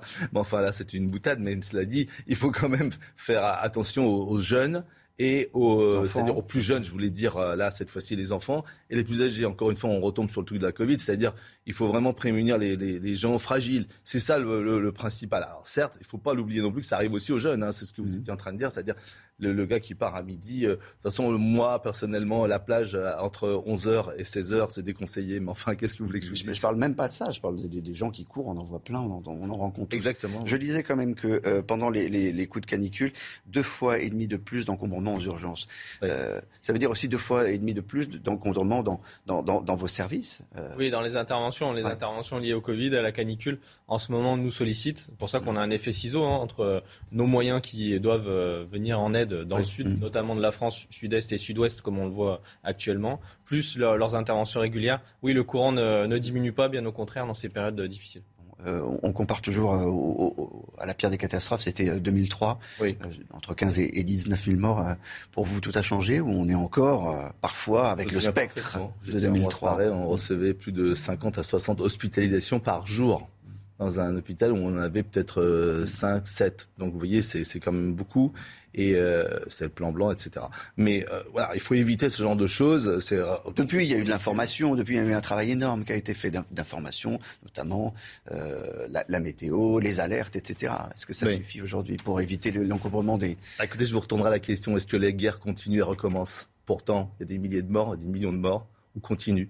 L'homme est fait comme ça, il faut essayer de, de toujours, toujours répéter les choses. Et effectivement, c'est pas inutile. C'est vrai qu'il y en a qui disent ouais, on sait, on sait, mais on sait pas parce que ce que je vous disais tout à l'heure, on peut faire une négligence et jeter quelque chose métallique dehors, ça réfléchit, ça fait, ça fout le feu. Donc voilà, c'est des choses comme ça, simples, de bon sens. C'est pour ça que moi, par, par rapport à l'obligation, aux recommandations, à la, la, de faire comprendre aux gens, l'instruction, l'éducation, c'est le plus important. C'est le plus important. Oui, sur ce sujet-là, euh, on est nous aussi en jonction. Hein les noyades, les risques avec euh, les enfants dans les voitures. On a eu encore des décès il y a trois semaines liés à des enfants laissés dans les, dans les véhicules en se disant on parque que euh, 10 minutes, un quart d'heure. Non, lorsqu'on a un enfant, on doit, on doit faire attention, on ne le laisse pas dans la voiture. 40 cm d'eau peuvent aussi euh, être suffisants pour une noyade. Alors l'idée, c'est pas d'être dans le catastrophisme. L'idée, c'est de justement sensibiliser les personnes pour éviter ces, drames-là. Et éviter la surcharge aussi aux urgences et aussi des pompiers, parce que franchement, c'est quelque chose qu'on peut faire. Je, suis d'accord, mais par exemple, dans la tête des pompiers, euh, on sait tous qu'il y a 120 services d'urgence qui sont vraiment dans, dans un état euh, très très critique. Est-ce que dans la tête des pompiers, euh, lors d'une intervention, on se dit bah, on va éviter d'aller aux urgences? Est-ce que c'est devenu une sorte de, de, de mécanique aussi? Est-ce que c'est rentré dans le logiciel des Non, on n'est pas sur, cette, sur cet échange-là. Après, la régulation et le travail pour les hospitaliers est évidemment à faire derrière, mais, mais non, la réflexion, c'est lorsqu'on a un départ, une intervention, c'est de la mener jusqu'au bout et d'amener la personne victime potentielle jusqu'à l'hôpital. Après, derrière, il y a euh, ce que disait le, médecin, le docteur, avec, avec juste euh, raison. Il faut aussi faire attention à ce qu'on place comme degré d'urgence. On a aujourd'hui encore trop d'appels ou trop d'éléments qui sont évitables et qui peuvent euh, éviter d'engorger aussi bien les moyens d'incendie de secours que les hôpitaux. Allez, on rappelle rapidement ce qu'il faut éviter pendant la canicule. Ce qu'il faut faire. Alors, très, très rapidement, on évite de s'exposer au soleil sur les périodes de forte chaleur ce n'est pas obligatoire et en gros, il y, a, plusieurs activités qui peuvent être évitées évidemment. On pense à prendre de l'eau régulièrement, donc pas en grande quantité d'un coup, mais plutôt euh, plusieurs euh, gorgées au fur et à mesure. Pas trop froid non plus, parce que des fois on a tendance à boire trop, trop glacé, c'est pas c'est pas bon. Et justement éviter, euh, je, je parle de, de glacé, les chocs thermiques, c'est-à-dire se jeter après avoir été exposé à 40 degrés de soleil, de se jeter dans des, eaux très froides. On a eu aussi là des drames ces dernières semaines, donc évitons Exactement. Rester calme aussi et ne pas tout de suite appeler non plus les secours. Il faut parfois euh, garder raison. Hein. Ça, c'est essentiel. Surcharge, c'est souvent la peur aussi. Vous mangez des glaces ou pas? Je vous pose la question parce que Eric de Maten va venir. Vous savez quoi? Euh, C'est le, le, chiffre éco. Le prix de la glace est en très forte augmentation. Eric, et d'ailleurs, il n'y a pas que le prix de la glace. Hein. Il y a plein de produits comme ça qui, euh, qui connaissent une hausse en, région, en raison de la, des fortes chaleurs. C'est la canicule, si vous voulez, hein, qui bouleverse la consommation. Il y a trois exemples très concrets. D'abord, un, les glaces, effectivement. Alors, comme il fait chaud, on mange plus de glace. Hein. mais manger plus, produire plus. Et le problème, c'est qu'en ce moment, l'électricité vaut plus cher, donc ça fait monter les coûts. Deuxièmement, euh, les œufs, on vous a dit, les œufs montent, les, framboises, on coûte 70% plus cher, j'ai découvert ça hier. Et puis surtout, tout ce qui est stabilisant pour fabriquer des glaces, regardez les progressions, plus 150%. Donc au final, la boule de glace que vous offrez à vos enfants au bord de la plage, elle va passer en moyenne de 2,50 euros à 3 euros. Quand vous avez trois enfants, ça fait quand même cher. Et ça, c'est en plus les chiffres de la Confédération des glaciers. Deuxième exemple, le paracétamol. Il fait chaud, on prend de, de, de l'iprane, hein, c'est le nom général. Docteur, c'est vrai. Fait chaud, on a mal à la tête. On a mal à la tête. Mais le problème, c'est qu'en ce moment, il y a une tension sur le paracétamol. Euh, C'est-à-dire que tout simplement, il y a une chute de production et l'agence euh, du médicament parle même de difficultés d'approvisionnement. Ce qui fait que, comme on veut privilégier les hôpitaux, on va contingenter le doliprane, le paracétamol dans les pharmacies. Alors, on dit qu'il n'y a pas de pénurie, mais quand même. Mais il n'augmente pas. C'est pas le prix du paracétamol n'a pas augmenté. Quoi. Non, non, il n'augmente pas. Mais vous avez des tensions sur la production et la consommation. Hein, je vous disais, ça, quand la Mm. canicule bouleverse euh, la, la consommation. Ensuite, troisième exemple, l'électricité. Bah oui, les factures augmentent quand il fait très chaud parce que vous utilisez les ventilateurs, les climatiseurs. Et euh, là, on avait vu d'ailleurs lors du précédent épisode canicule au mois de juin, RTE avait enregistré un pic de, de- consommation. Et les ventilateurs coûtent plus cher aussi dans les magasins. Donc c'est à 6% d'ailleurs de hausse des prix. Et enfin, je termine par un point. Quand il fait très chaud, on travaille moins. C'est vrai que euh, l'OIT, qui est l'Organisation internationale du travail, dit que le salarié va perdre 50% de ses capacités au travail. Vous vous rendez compte quand le thermomètre passe au-dessus de 33 degrés. Ouais, faut, ça- voilà. faut arrêter de travailler quand il fait trop chaud, docteur. Ah, ça, ça serait bien. hein. Non, euh, écoutez, Non. on est en train de découvrir ce que les pays chauds euh, vivent tous les jours, toute l'année, parfois euh, pendant depuis des siècles. N'oublions pas. Donc, au lieu d'être alarmiste un tout petit peu dans ce sens-là. De- disons qu'on devrait plutôt parfois se, se- apprendre de, de certains pays qui déjà euh, font pas, pas mal de choses. Moi, je constate une chose. Moi, je constate Oui. une chose. Ce matin, on est tous habillés avec euh, des chemises. Et des- le, le seul qui est équipé vraiment pour l'été, euh, c'est vous. hein. Vous avez une chemisette. Ça, On c'est s'adapte. Et d'ailleurs, euh, les équipes qui sont sur le terrain, elles ne peuvent pas s'adapter, hein, puisqu'elles Ah, moi, je suis, sont avec euh, des équipements de protection lourds. Euh, et dans les conditions dont on vient de parler, nous, on évite justement de, de baisser notre ratio de 50%. C'est c'est plutôt l'inverse. Merci beaucoup et on vous en remercie. Merci, commandant Alexandre Joissard, d'être venu nous, nous voir, porte-parole de la sécurité civile. Allez, Abdelhi, bon, bonne journée, je vais Merci. vous dire. Bonne chaleur. Oui, évi- évitons de surcharger les urgences. Effectivement, c'est un bon message. Merci infiniment. Tout à l'heure, on va voir que finalement, euh, faire ses courses à la fraîche, c'est pas si mal. On retrouvera euh, Marie Conan qui se trouve sur, sur un marché euh, et elle n'est pas seule puisqu'il y a du monde qui vient. Ils ont raison parce qu'il fait un peu encore bon à Paris. Ça va monter jusqu'à 36 le thermomètre. À tout à l'heure. Il fait très très chaud, plus de 36 degrés attendus, euh, ou autour de 36 degrés, Alexandra, à Paris. Mais on commence par aller à, à hier les palmiers. Oui, on prend la direction de hier où les conditions météo s'annoncent très agréables au programme du soleil, mais également de la chaleur, mais pas comme dans le sud-ouest. On aura en moyenne 29 à 30 degrés. Ce sera beaucoup plus respirable puisque partout ailleurs, on va avoir cette canicule, notamment dans le sud-ouest ou encore en allant vers la Drôme et l'Ardèche, avec sept départements placés sous surveillance pour cause de canicule. Ça dure au moins trois jours, mais également euh, trois nuits avec ces fortes chaleurs qui devraient perdurer au moins jusqu'à samedi sur les régions du Nord. En revanche, pas d'alerte canicule, tout comme en allant sur le nord-est. Alors au programme ce matin, un temps dégagé, quelques petits nuages, quelques entrées maritimes sur le golfe de Gascogne ou encore autour du golfe du Lion. Et puis dans l'après-midi, on aura seulement quelques petits nuages inoffensifs sur les régions du Nord. Partout ailleurs, plein soleil. Côté température, c'est déjà très doux ce matin, 22 degrés pour la Côte d'Azur. En moyenne, 17-18 degrés en allant vers le Pays Basque ou encore 20-21 degrés euh, sur la région parisienne. Et puis dans l'après-midi, la chaleur se maintient. 36 à Paris, 37 degrés à Rennes. Vous aurez 38 degrés entre Nantes et Bordeaux. Même topo en allant vers Toulouse, où vous avez 38 degrés cet après-midi. Et vous aurez en moyenne 35 degrés pour Limoges. Température donc particulièrement élevée pour la saison. Et ça va durer au moins jusqu'à la semaine prochaine. Et toujours euh, à propos de, chaleur, ce matin, Olivier Dussopt, et vous allez voir l'image en direct, ministre du, Travail, euh, est en, en Seine-Saint-Denis, à, Livry-Gargan, pour euh, un déplacement sur un chantier de l'entreprise SAD. Le ministre accompagne la mise en place du plan canicule. Le ministre doit présenter les mesures mises en œuvre pour prévenir les effets sur la santé des travailleurs et les risques d'accidents du travail liés à de fortes chaleurs. On en a parlé il y a, quelques minutes. Je rappelle que les employés ont, des, droits et, et les employeurs ont des devoirs, notamment de fournir de, de l'eau, de fournir des, abris également. Euh, et parfois de la, climatisation, ça dépend évidemment du travail. On fera sans doute le, le point euh, avec Olivier Dussopt tout à l'heure. Dans le reste de l'actualité, Chana, deux incendies toujours en cours en Gironde, l'un près de Bordeaux, l'autre près de la dune du, du Pilat. Depuis hier, près de 1000 hectares de forêt ont été détruits par les flammes. Dans le bassin d'Arcachon, 6000 campeurs ont été évacués euh, dans la nuit. Les rafales de vent ont rendu l'intervention des pompiers très difficile. 500 hommes ont été mobilisés hier pour éteindre ces deux incendies et 300 seront envoyés en renfort dans la journée. Clémence Barbier. Ces pompiers peinent à maîtriser cet immense incendie à Landiras en Gironde. Cette commune située à une quarantaine de kilomètres de Bordeaux est en proie aux flammes depuis hier après-midi. Toute la nuit, les secouristes sont restés mobilisés sur ce terrain difficile.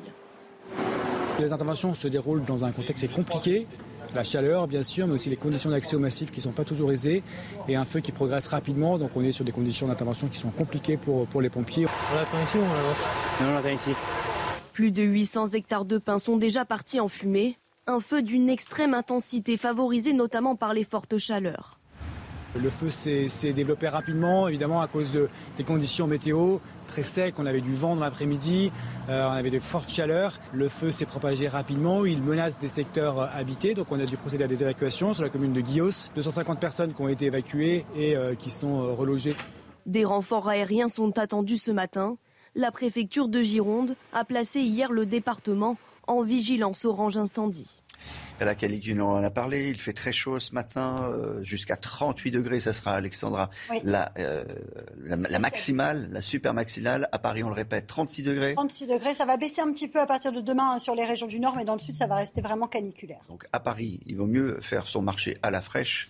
N'est-ce pas? Marie Conan, vous êtes dans, le 16e arrondissement. On a vu tout à l'heure de la manière dont il fallait absolument conserver le, poisson, mais les fruits aussi euh, souffrent, Marie. Oui, eh bien écoutez, regardez, je suis avec un vendeur de fruits et légumes qui arrose ses produits pour les conserver. Bonjour Alain. Bonjour. Vous, vous allez faire ça jusqu'à 14h, jusqu'à la fermeture du, marché et à quelle fréquence?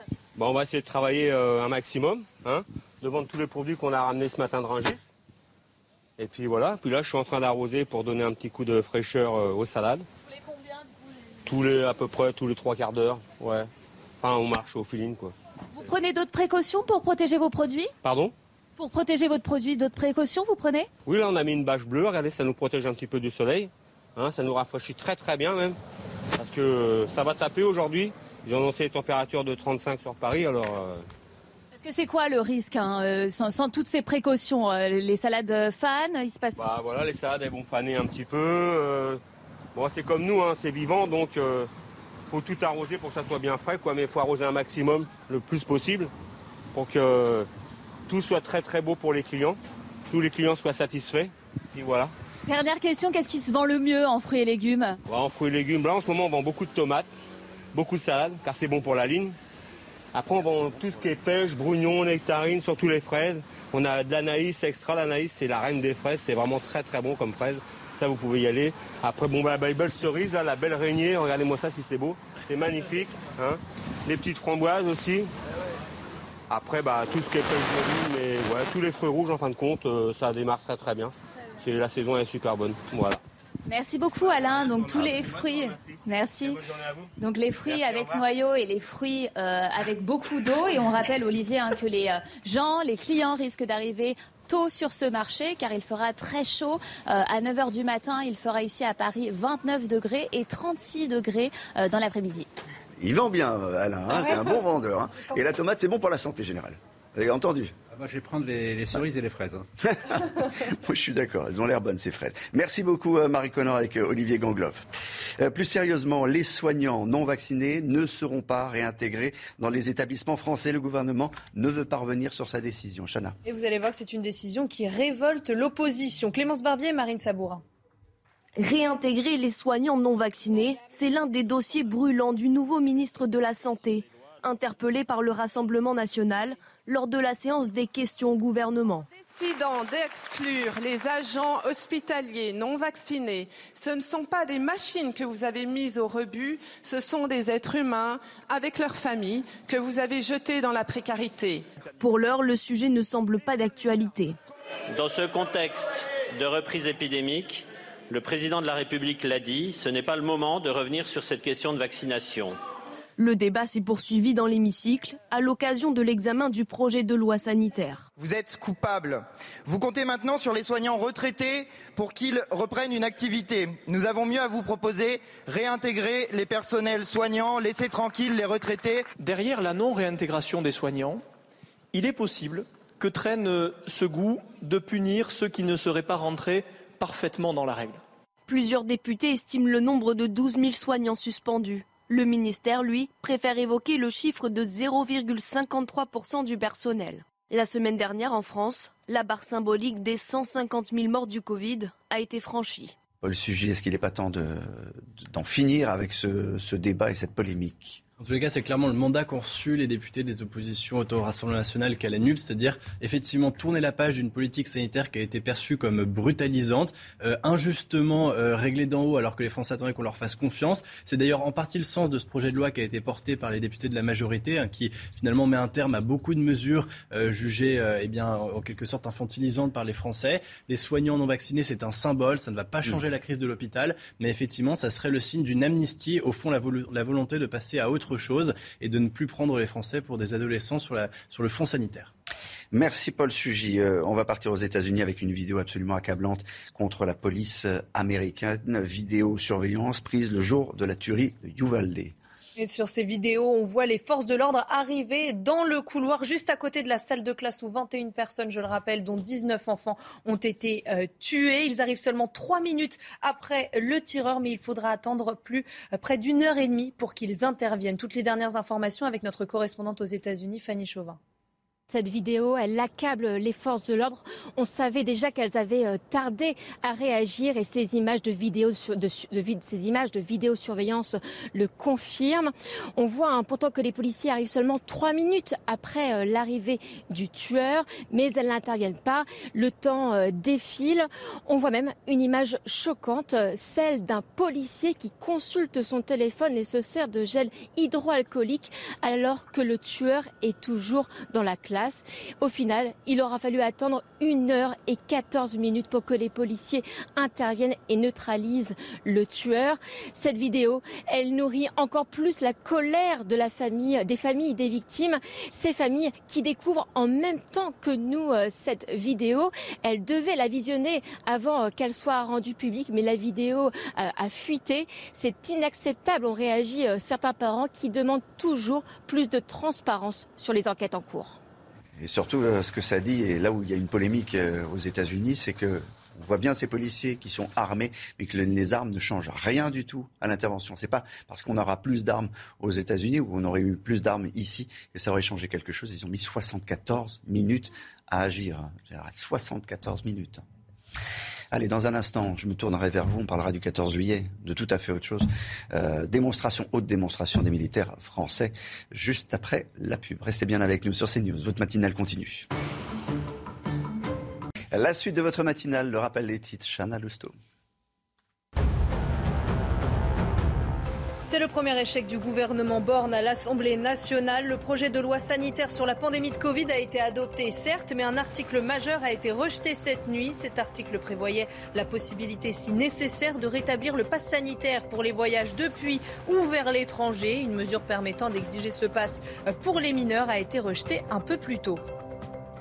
18 mois de prison ferme pour l'un des agresseurs du chauffeur de bus à Épinay-sur-Seine. L'audience de comparution immédiate a eu lieu hier au tribunal de Bobigny. L'homme de 21 ans a été condamné à une peine de 2 ans de prison, dont 6 mois avec sursis avec mandat de dépôt, ce qui veut dire qu'il a passé la nuit en prison. Un mineur de 17 ans a également été placé sous contrôle judiciaire. Twitter saisit la justice et veut obliger Elon Musk à le racheter. Le patron de Tesla a renoncé au rachat du réseau social la semaine dernière, mais selon leur accord, en cas de rupture, Elon Musk doit verser des indemnités d'un montant d'un milliard de dollars. Un juge, de l'État de Delaware aux États-Unis devra déterminer si le multimilliardaire peut ou non mettre fin sans frais à l'accord d'acquisition. On va ouvrir une page consacrée au 14 juillet euh, avec Michel Chevalet qui nous parlera du feu d'artifice tout à l'heure.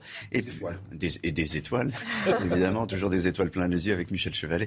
Et puis euh, avec, euh, avec vous, Général, on va parler du défilé. D'abord, vous montrer les dernières répétitions des blindés Griffon. Qu'est-ce que c'est un Griffon?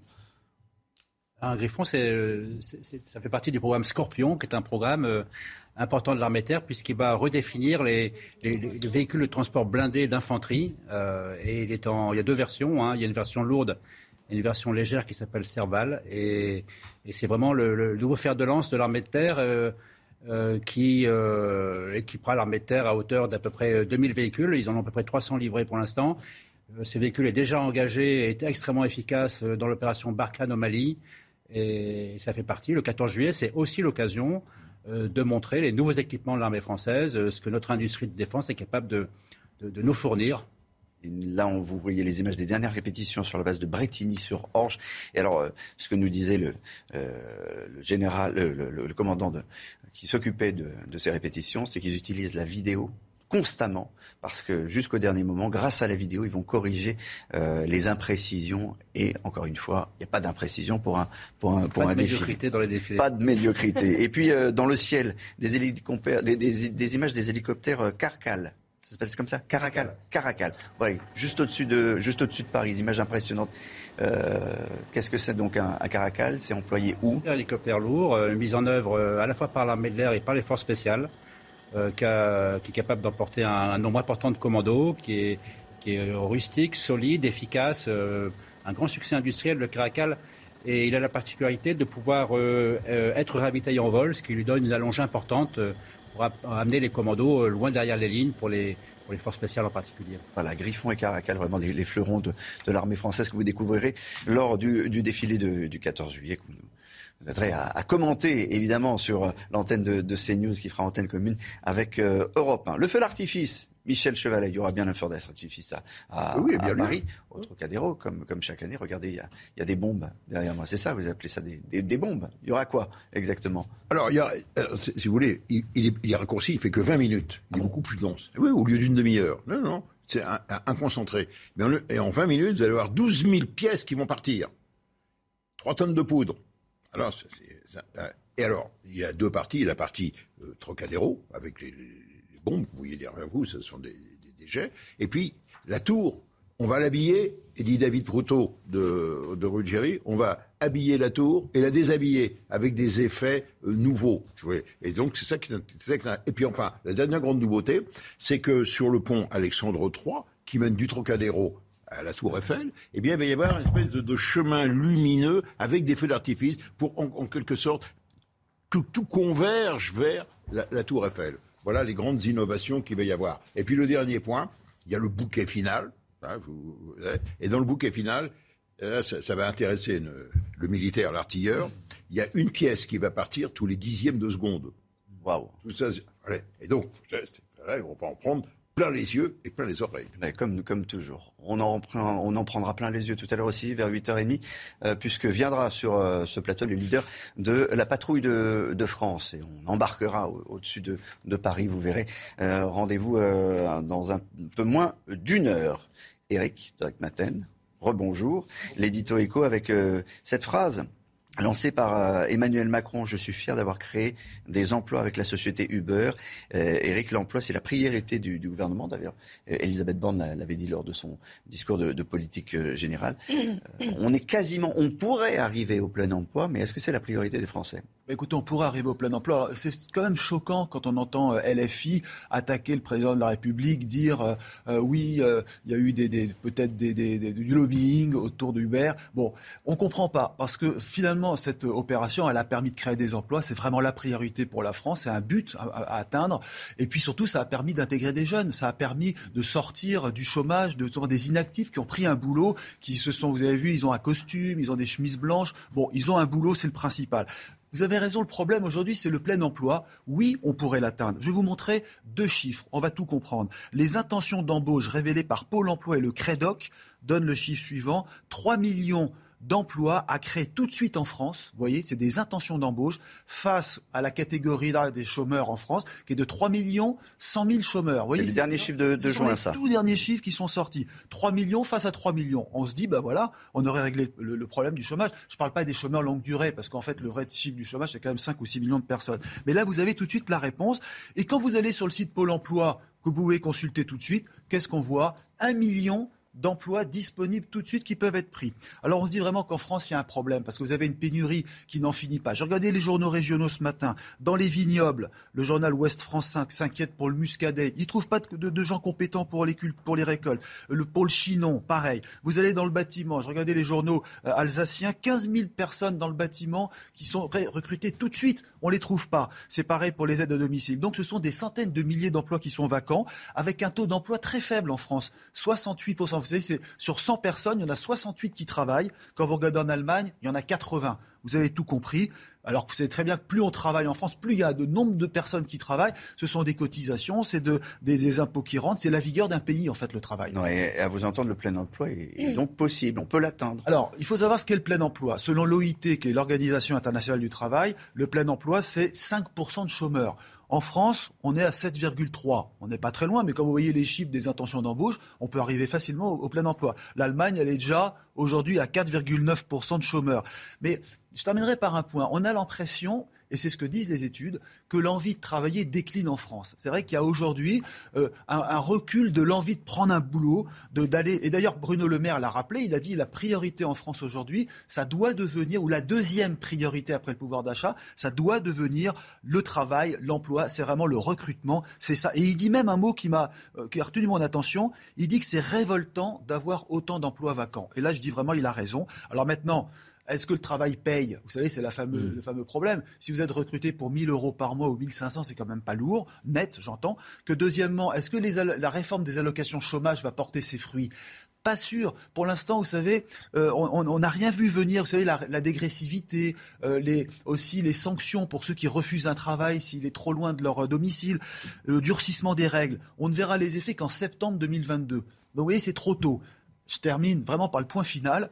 Franchement, est-ce que vous pensez qu'en France, un pays comme la France, qui est très social, peut dire à un chômeur Ah, vous avez refusé un emploi Bah, terminé, vous êtes radié. Franchement, je pense que les, réfractaires à l'emploi ont encore de, beaux jours devant eux. Euh, s'ils refusent un boulot, je ne pense vraiment pas qu'ils seront exclus des allocations chômage. Moi, je retiens euh, votre chiffre de 3 millions d'intentions d'offres euh, d'emploi, ce qui est absolument, mm. absolument énorme. Merci Eric. Dans un instant, un autre édito, l'édito politique de Paul Sugy. On a parlé euh, il y a un instant avec euh, Eric euh, de ce qui a été un, scandale ces dernières heures du côté des députés, ce scandale Uber. Est-ce que Emmanuel Macron a aidé à s'installer, la société américaine l'a favorisé, etc. Voici d'abord, avant de vous entendre, la réponse d'Emmanuel Macron hier. J'ai été ministre, donc le ministre que je suis a fait son travail. Mais simplement, on introduit une espèce d'ambiance qui consisterait à dire que voir des chefs d'entreprise, en particulier étrangers, ce serait mal. Mais je l'assume à fond. Je conçois tout à fait qu'il veuille s'attaquer à ma pomme. Ça fait cinq ans et demi, je suis habitué. Très sincèrement, comme disait un de mes prédécesseurs, ça m'en touche une sans bouger l'autre.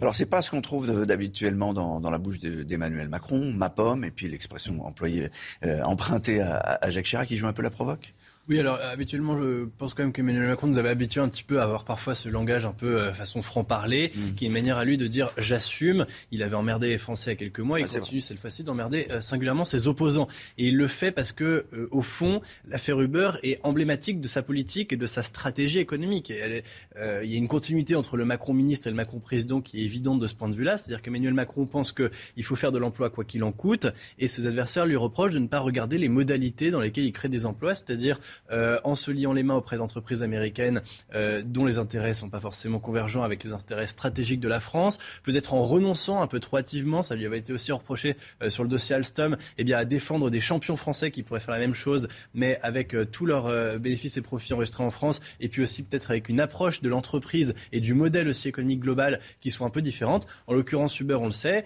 cette entreprise est accusée finalement de verser presque dans l'exploitation d'êtres humains parce que, eh bien, il y a des ambiguïtés sur la façon dont les euh, contrats de travail sont proposés. Il y a des questions sociales qui sont réelles, qui sont en train d'être tranchées depuis quelques années maintenant en France dans les tribunaux.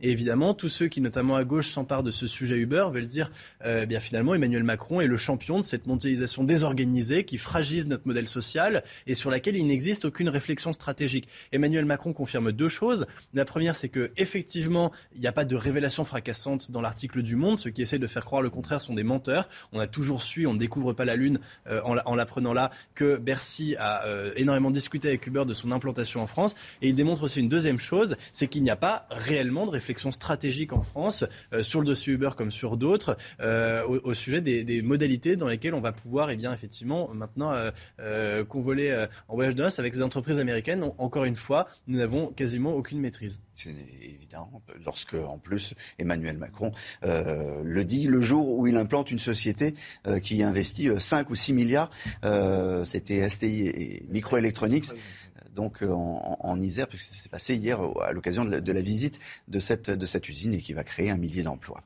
Merci beaucoup, Paul Sugy. Dans un instant, la météo d'Alexandra Blanc. Et puis ensuite, je vous rappelle ce, rendez-vous, le rendez-vous politique de, de CNews. L'invité, c'est Adrien Quatennens, député du Nord. À tout à l'heure. Restez bien avec nous. Ravi de vous retrouver avec des conditions météo une nouvelle fois estivales au nord comme au sud et ces températures qui restent toujours très élevées euh, pour la saison. On parle d'ailleurs d'un pic de chaleur aujourd'hui avec des températures qui pourraient localement dépasser les 37-38 degrés dans le sud-ouest. Alors au programme ce matin, un temps très lumineux. On a seulement quelques petites entrées maritimes autour du golfe du Lion, mais dans l'après-midi, regardez une après-midi splendide au nord comme au sud. Quelques nuages pourraient localement onduler près des côtes de la Manche ou encore en allant vers la Bourgogne et les Ardennes, mais ces nuages n'altèrent pas la sensation de beau temps partout ailleurs. Plein soleil, le tout dans des températures qui restent particulièrement élevées pour la saison.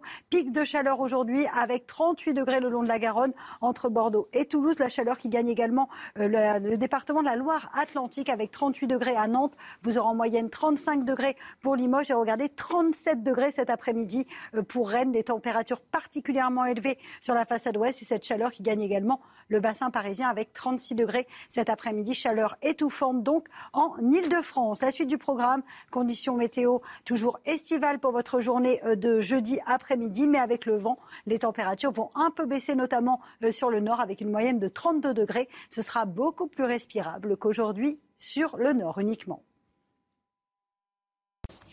Il est 8h sur CNews. Merci de nous rejoindre. Dès le début de ce journal, nous reviendrons sur ce revers pour le gouvernement à l'Assemblée cette nuit. L'article sur le pass sanitaire pour les moins de 18 ans a été écarté du texte sur la sécurité sanitaire. La majorité a été mise en minorité par le RN et la NUPES.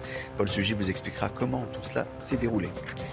Qui sont les responsables du fiasco sécuritaire du Stade de France le 28 mai lors de la finale de la Ligue des Champions? Quelles conséquences pour les JO 2024 à Paris? Le Sénat rend ce matin son rapport très attendu sur cette soirée qui a viré au scandale. On reviendra sur les temps forts des auditions du Sénat au cours desquelles on a appris notamment que les images de vidéosurveillance avaient été écrasées.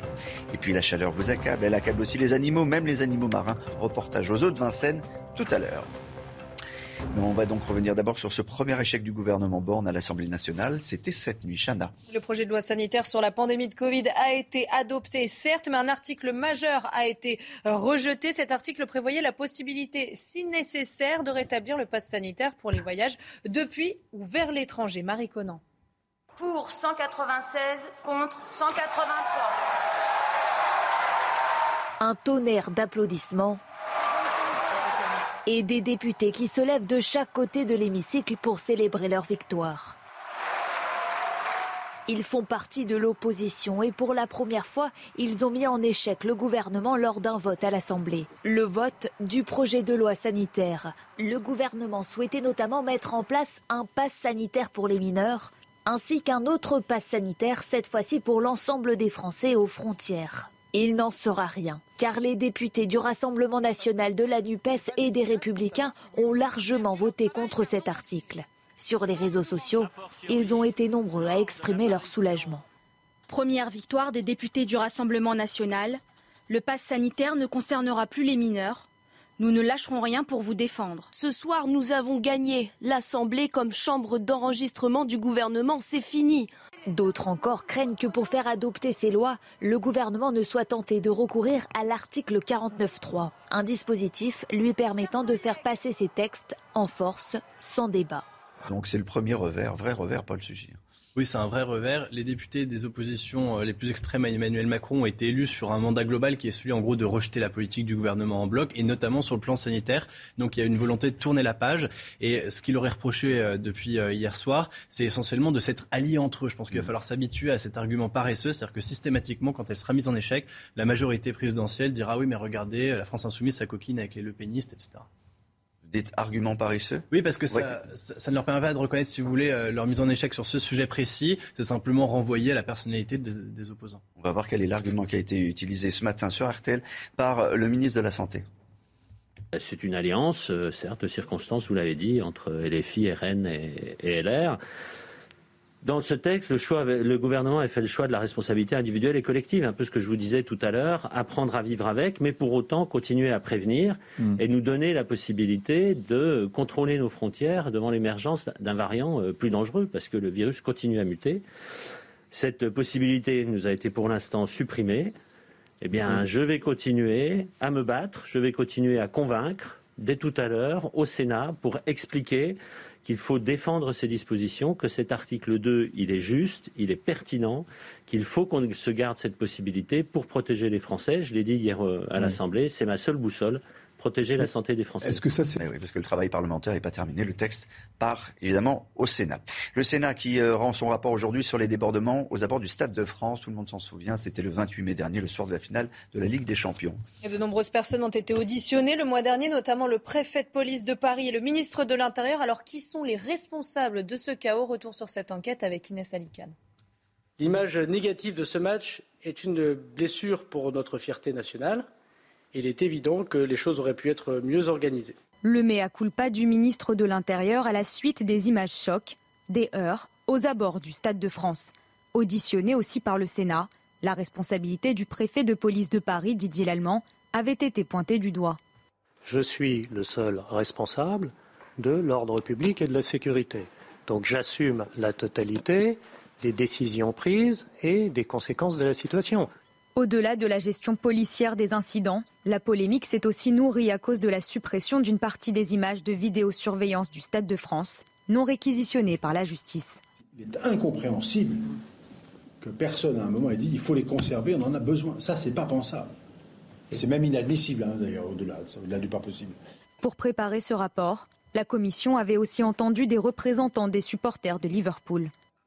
Les supporters handicapés ont été traités comme des animaux. Il faut que les autorités acceptent leurs responsabilités, sans quoi je pense que les JO ne pourront pas se dérouler ici. Dans son rapport, la commission du Sénat dénonce des défauts d'organisation et parle d'un fiasco. Alexandra, vous le disiez, il va faire très chaud, 36 degrés à, Paris euh, et ailleurs, jusqu'à 38 degrés dans le sud-ouest. Mais euh, la canicule ne touche pas que les hommes, les animaux aussi sont concernés. Et oui, nous sommes allés aux eaux de Vincennes où soigneurs et vétérinaires prennent soin de leurs pensionnaires, brumisateurs, bains de boue ou encore glaçons. Tout est bon pour les rafraîchir. Reportage signé Solène Boulan. Tandis que certains profitent d'une bonne baignade, d'autres dégustent des glaces un peu particulières. Au menu, ce midi dans l'enclos des pumas, des glaçons remplis de poulets, viande et autres mets dont ces mammifères raffolent. Un régime alimentaire adapté à la forte chaleur, censé rafraîchir les pensionnaires du zoo selon ce vétérinaire. Ce qu'on rajoute, c'est des petits trucs en plus. Un peu comme euh, les visiteurs vont prendre un peu plus de glace, ben, nous on offre des glaçons à nos animaux, on les arrose un peu plus souvent, on crée des petits systèmes de brumisation. C'est eux qui ont les mécanismes biologiques pour savoir lutter contre la chaleur, il faut qu'on leur donne les moyens de le faire. Dans la serre tropicale, les tamanoirs barbotent dans l'eau fraîche, arrosée par les soigneurs du zoo qui veillent à la température corporelle de toutes les espèces. Un lamentin, euh, c'est sensible à l'eau qui est à moins de 20 degrés, mais c'est aussi sensible à l'eau qui est à plus de 28 degrés. Donc eux, on fait attention, on régule la température de leur bassin, on fait attention à l'air qu'ils respirent. C'est pour ça qu'ils sont dans la serre. Tous ceux qui sont dehors, en fait, euh, ils ont l'habitude biologiquement de savoir gérer euh, des gros écarts de température. Entre quelques coins d'ombre, les rhinocéros peuvent eux aussi se rafraîchir. Un bain visiblement apprécié, à en croire les traces de boue séchée sur leur dos. Bon, la canicule, c'est pour tout le monde. C'est surtout, la vérité, c'est que c'est très difficile pour, pour les ouvriers, pour les travailleurs. Olivier Dussopt, ministre du Travail, est en, est en ce moment en, Seine-Saint-Denis à Livry-Gargan. Bonjour, euh, Olivier Dussopt. Euh, vous êtes sur, sur un, chantier d'une entreprise euh, parce qu'il s'agit pour vous d'accompagner la mise en place du plan canicule. Qu'est-ce que c'est exactement le plan canicule? Le plan, le plan canicule, c'est avant tout une action de l'État pour prendre toutes les précautions visant à protéger les Français face à ces fortes chaleurs et face à la canicule. La Première ministre, Elisabeth Borne, a demandé à tous les membres du gouvernement de veiller à ce que chacun dans nos ministères, nous puissions euh, garantir la bonne mise en place de ces dispositions. Je suis ce matin en Seine-Saint-Denis sur euh, un chantier de travaux publics où euh, les salariés, par, définition, sont exposés à, des chaleurs fortes, travaillant pour l'essentiel en extérieur. Des îlots fraîcheurs, des réfectoires climatisés. La possibilité, bien évidemment, euh, de s'hydrater le, plus possible et le plus souvent possible. Ce sont autant d'éléments de, précaution qui peuvent relever du bon sens, mais qui sont mis en place pour protéger les salariés. C'est une priorité pour le gouvernement, à tel point que nous avons intégré la question des fortes chaleurs dans le, le dernier plan national de santé au travail qui avait été publié il y a quelques mois. Monsieur le ministre, alors euh, on a bien compris que les, les employés avaient euh, des, euh, des droits et les employeurs des, des devoirs, et notamment de fournir de l'eau. Vous êtes venu le rappeler. Dans, dans quel cas on peut dire, est-ce qu'il existe des cas où on peut dire non, je travaille pas, non, j'y vais pas, non, je peux pas? Les, salariés qui sont dans une situation de fragilité, qui ont des difficultés de santé, doivent évidemment être protégés. Le droit français prévoit que les employeurs doivent garantir à leurs salariés des conditions de travail, des conditions protectrices de leur santé, protectrices de leur intégrité physique. Et donc chaque entreprise, dans un dialogue social, dans sa gestion quotidienne, veille à cela. Nous sommes aujourd'hui euh, face à un, nouvel épisode de, euh, caniculaire. Ce sont des épisodes euh, qui sont appelés à se renouveler. Et l'objectif qui est le nôtre est de, veiller à ce que les instructions qui sont les instructions du, plan national de lutte contre les canicules soient bien respectées. Le ministère du Travail est mobilisé avec ses directions régionales, ses directions départementales, avec euh, l'inspection du travail pour faire en sorte de, veiller à ce que euh, tout soit mis en œuvre. Le chantier que nous avons visité ce matin est un chantier qui, euh, en la matière, est exemplaire. C'est aussi une manière de, montrer euh, ce que font les, branches professionnelles, ce que font les, entreprises, en lien avec les salariés, en lien avec les représentants des salariés, pour euh, garantir ces, ces meilleures conditions possibles et la meilleure protection possible des salariés. Bon, ça, ça, ça, c'est l'intention, mais encore une fois, je vous repose la question. Est-ce qu'un un ouvrier, est-ce qu'un travailleur est en capacité, lorsqu'il est face à son employeur, de dire non, je peux pas travailler, il fait, il fait trop chaud. Qui, qui peut le faire? Si, si, si, si, si, euh, si sa santé est directement mise en cause, évidemment, mais il n'y a pas de, de, de conditions légales permettant de dire à partir de telle ou telle situation, il y a une forme euh, de droit automatique de retrait. Les, les choses doivent être euh, mesurées, doivent être prises en compte, et euh, c'est aussi le, le rôle à la fois des employeurs, des, des représentants des salariés, de veiller à ces bonnes conditions et surtout de veiller à ce que tout soit mis en œuvre. Je vous pose une dernière question. euh, c'est de la politique. La majorité gouvernementale a enregistré un, revers sur la question du, du pass sanitaire pour, les jeunes. Article rejeté. Euh, Ce matin, comment, vous encaissez euh, ce qui semble être un, échec? Et Elisabeth Borne l'a dit, le, texte est au début de son examen. Nous allons ensuite le défendre au Sénat et nous comptons sur les sénateurs pour faire preuve d'une grande responsabilité. Ce qui s'est passé cette nuit, c'est l'alliance entre le Front National et la France Insoumise pour supprimer le pass sanitaire aux frontières. C'est euh, l'alliance euh, du rouge et du brun, pe- peuvent dire certains, et c'est surtout la démonstration qu'aux deux extrêmes de l'hémi- de l'hémicycle, il y a une forme d'irresponsabilité qui euh, amène ces groupes à faire des choix politiques qui vont à revers et contre l'intérêt, contre la protection sanitaire des Français. Nous allons continuer cet examen du texte et nous allons continuer à faire preuve de cette responsabilité pour faire en sorte que ce texte sur l'urgence sanitaire soit un texte de protection et qu'en cas de circulation d'un nouveau variant, qu'en cas de circulation d'un nouveau virus, nous puissions prendre toutes les dispositions nécessaires pour protéger les Français. Merci beaucoup Olivier Dussopt d'avoir réagi en Merci direct euh, ce matin sur, euh, sur CNews dans un instant. Euh, évidemment, l'information se poursuit, votre matinale se poursuit et notre invité politique sera Adrien Quatennens, euh, qui est député du Nord. Il répondra aux questions de Johan Usaï. C'est News, la suite de votre matinale. L'invité politique, c'est Adrien Quatennens, coordinateur LFI, député NUPES du Nord. Dans un instant, il répond aux questions de Johan Usaï. Mais avant, le rappel des titres de Chana Lousteau.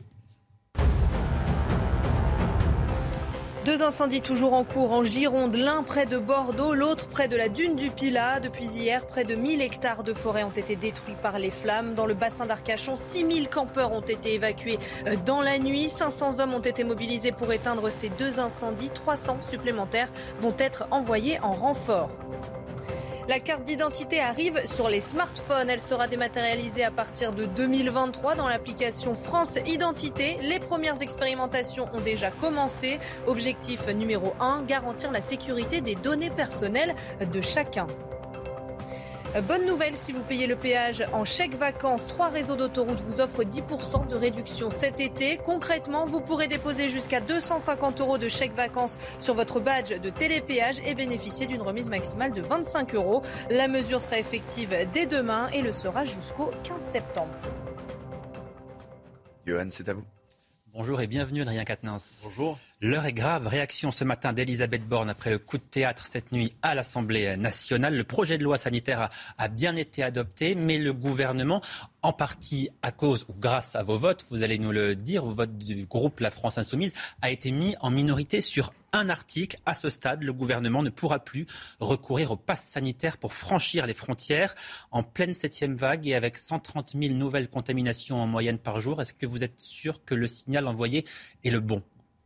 L'heure est grave, nous dit Elisabeth Borne. C'est-à-dire que quand la démocratie fonctionne, quand le Parlement n'est plus la chambre d'enregistrement qu'il a été dans le quinquennat précédent, alors l'heure est grave. Non, au contraire, ce qui se passe, c'est que c'est la démocratie qui a fonctionné.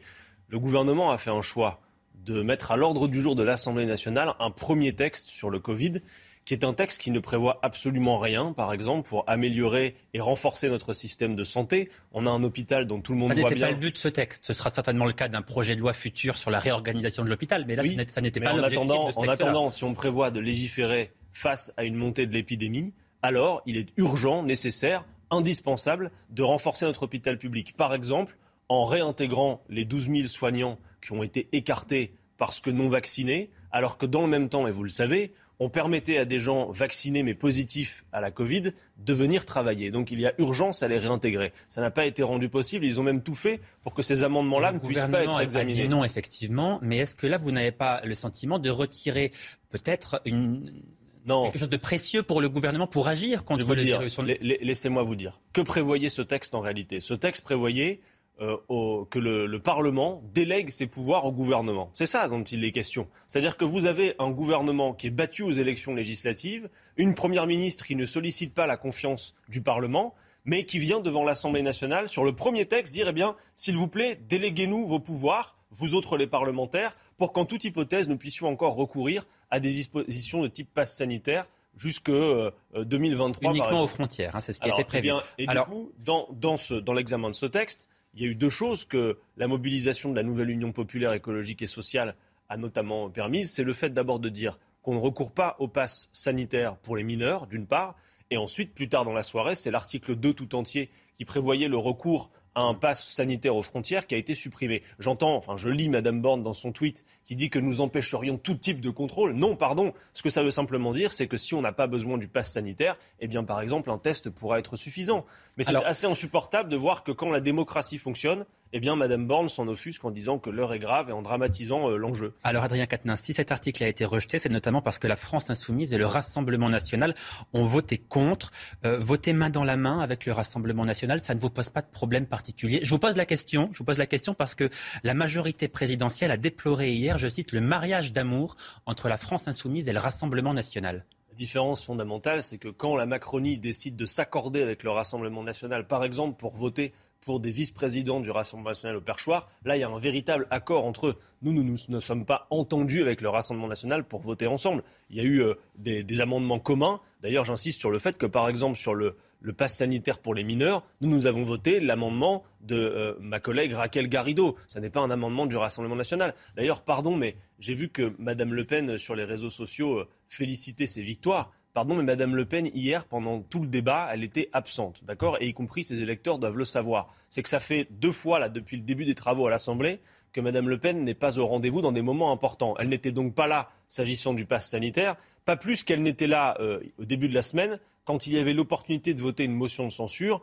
capable de renverser un gouvernement battu aux législatives. Donc si vous voulez, Madame Le Pen, elle fait des effets de tribune sur les plateaux de télé, mais ses électeurs doivent savoir qu'à l'Assemblée, eh bien, quand il y a des moments importants, elle est sans doute, je ne sais pas où d'ailleurs, peut-être à la piscine, mais en tout cas, elle n'est pas là. Autre projet de loi, celui qui concerne le pouvoir d'achat. Il a débattu en ce moment en commission à, l'Assemblée nationale. 20 milliards d'euros qui viennent s'ajouter aux 25 milliards d'euros euh, précédemment euh, votés pour le pouvoir d'achat des Français. Alors même si à vos yeux, on est euh, loin du compte, vous allez nous le dire, est-ce que vous envisagez quand même de voter éventuellement ce texte sur le pouvoir d'achat ou est-ce que c'est quelque chose qui est d'emblée complètement exclu? Je vais vous dire franchement, le problème, c'est pas simplement qu'on serait loin du compte. C'est notre critique du texte proposé par le gouvernement, c'est pas simplement de dire que c'est pas suffisant. Je m'explique rapidement, mais permettez-moi un, un raisonnement global sur la question de l'inflation. D'abord, la hausse des prix. Là, on nous parle d'ici à la rentrée d'une hausse des prix de 7%. Qu'est-ce que ça veut dire concrètement? Ça veut dire une fonte d'autant des revenus et des salaires. C'est ça que ça veut dire. Et donc, la première question à se poser, c'est d'où vient l'inflation? Quelle est l'origine de la hausse des prix? On nous parle beaucoup de la guerre en Ukraine. On sait que la hausse des prix n'a pas attendu la guerre en Ukraine pour démarrer. C'est pour l'essentiel des effets de marché et de spéculation. Quelqu'un comme Michel-Édouard Leclerc, qui n'est pas connu pour être sur le premier des insoumis. Sur l'alimentaire, c'est en grande partie lié aux effets de la guerre en Ukraine, vous le savez. C'est beaucoup d'abord et avant tout la spéculation y compris sur l'énergie. Et c'est ça le plus fondamental. Et alors cette aide, cette aide du gouvernement, est-ce que vous la voterez ou pas? Écoutez, le gouvernement, que prévoit-il face à ça? Parce que la deuxième question, une fois qu'on a dit que c'était d'abord des effets de spéculation, le gouvernement ne s'attaque pas à ces effets de spéculation. Donc la deuxième question, c'est qui va payer l'inflation? Est-ce que c'est la vie des gens qui va être la variable d'ajustement, comme c'est le cas aujourd'hui, avec des Français qui doivent choisir entre des dépenses extrêmement contraintes Par exemple, arbitrer entre se déplacer ou alors bien manger, offrir des loisirs à ses enfants. On a bien compris, mais les Français, ce qu'ils attendent aujourd'hui, c'est une aide. C'est une aide qui va arriver. Alors peut-être pas suffisante, effectivement. Le chèque carburant, le, chèque, alimentaire. Est-ce que ça, est-ce que vous le voterez? Excusez-moi de vous dire pourquoi ça n'est pas possible. Tout ce que prévoit le gouvernement, ce sont des revalorisations inférieures à l'inflation.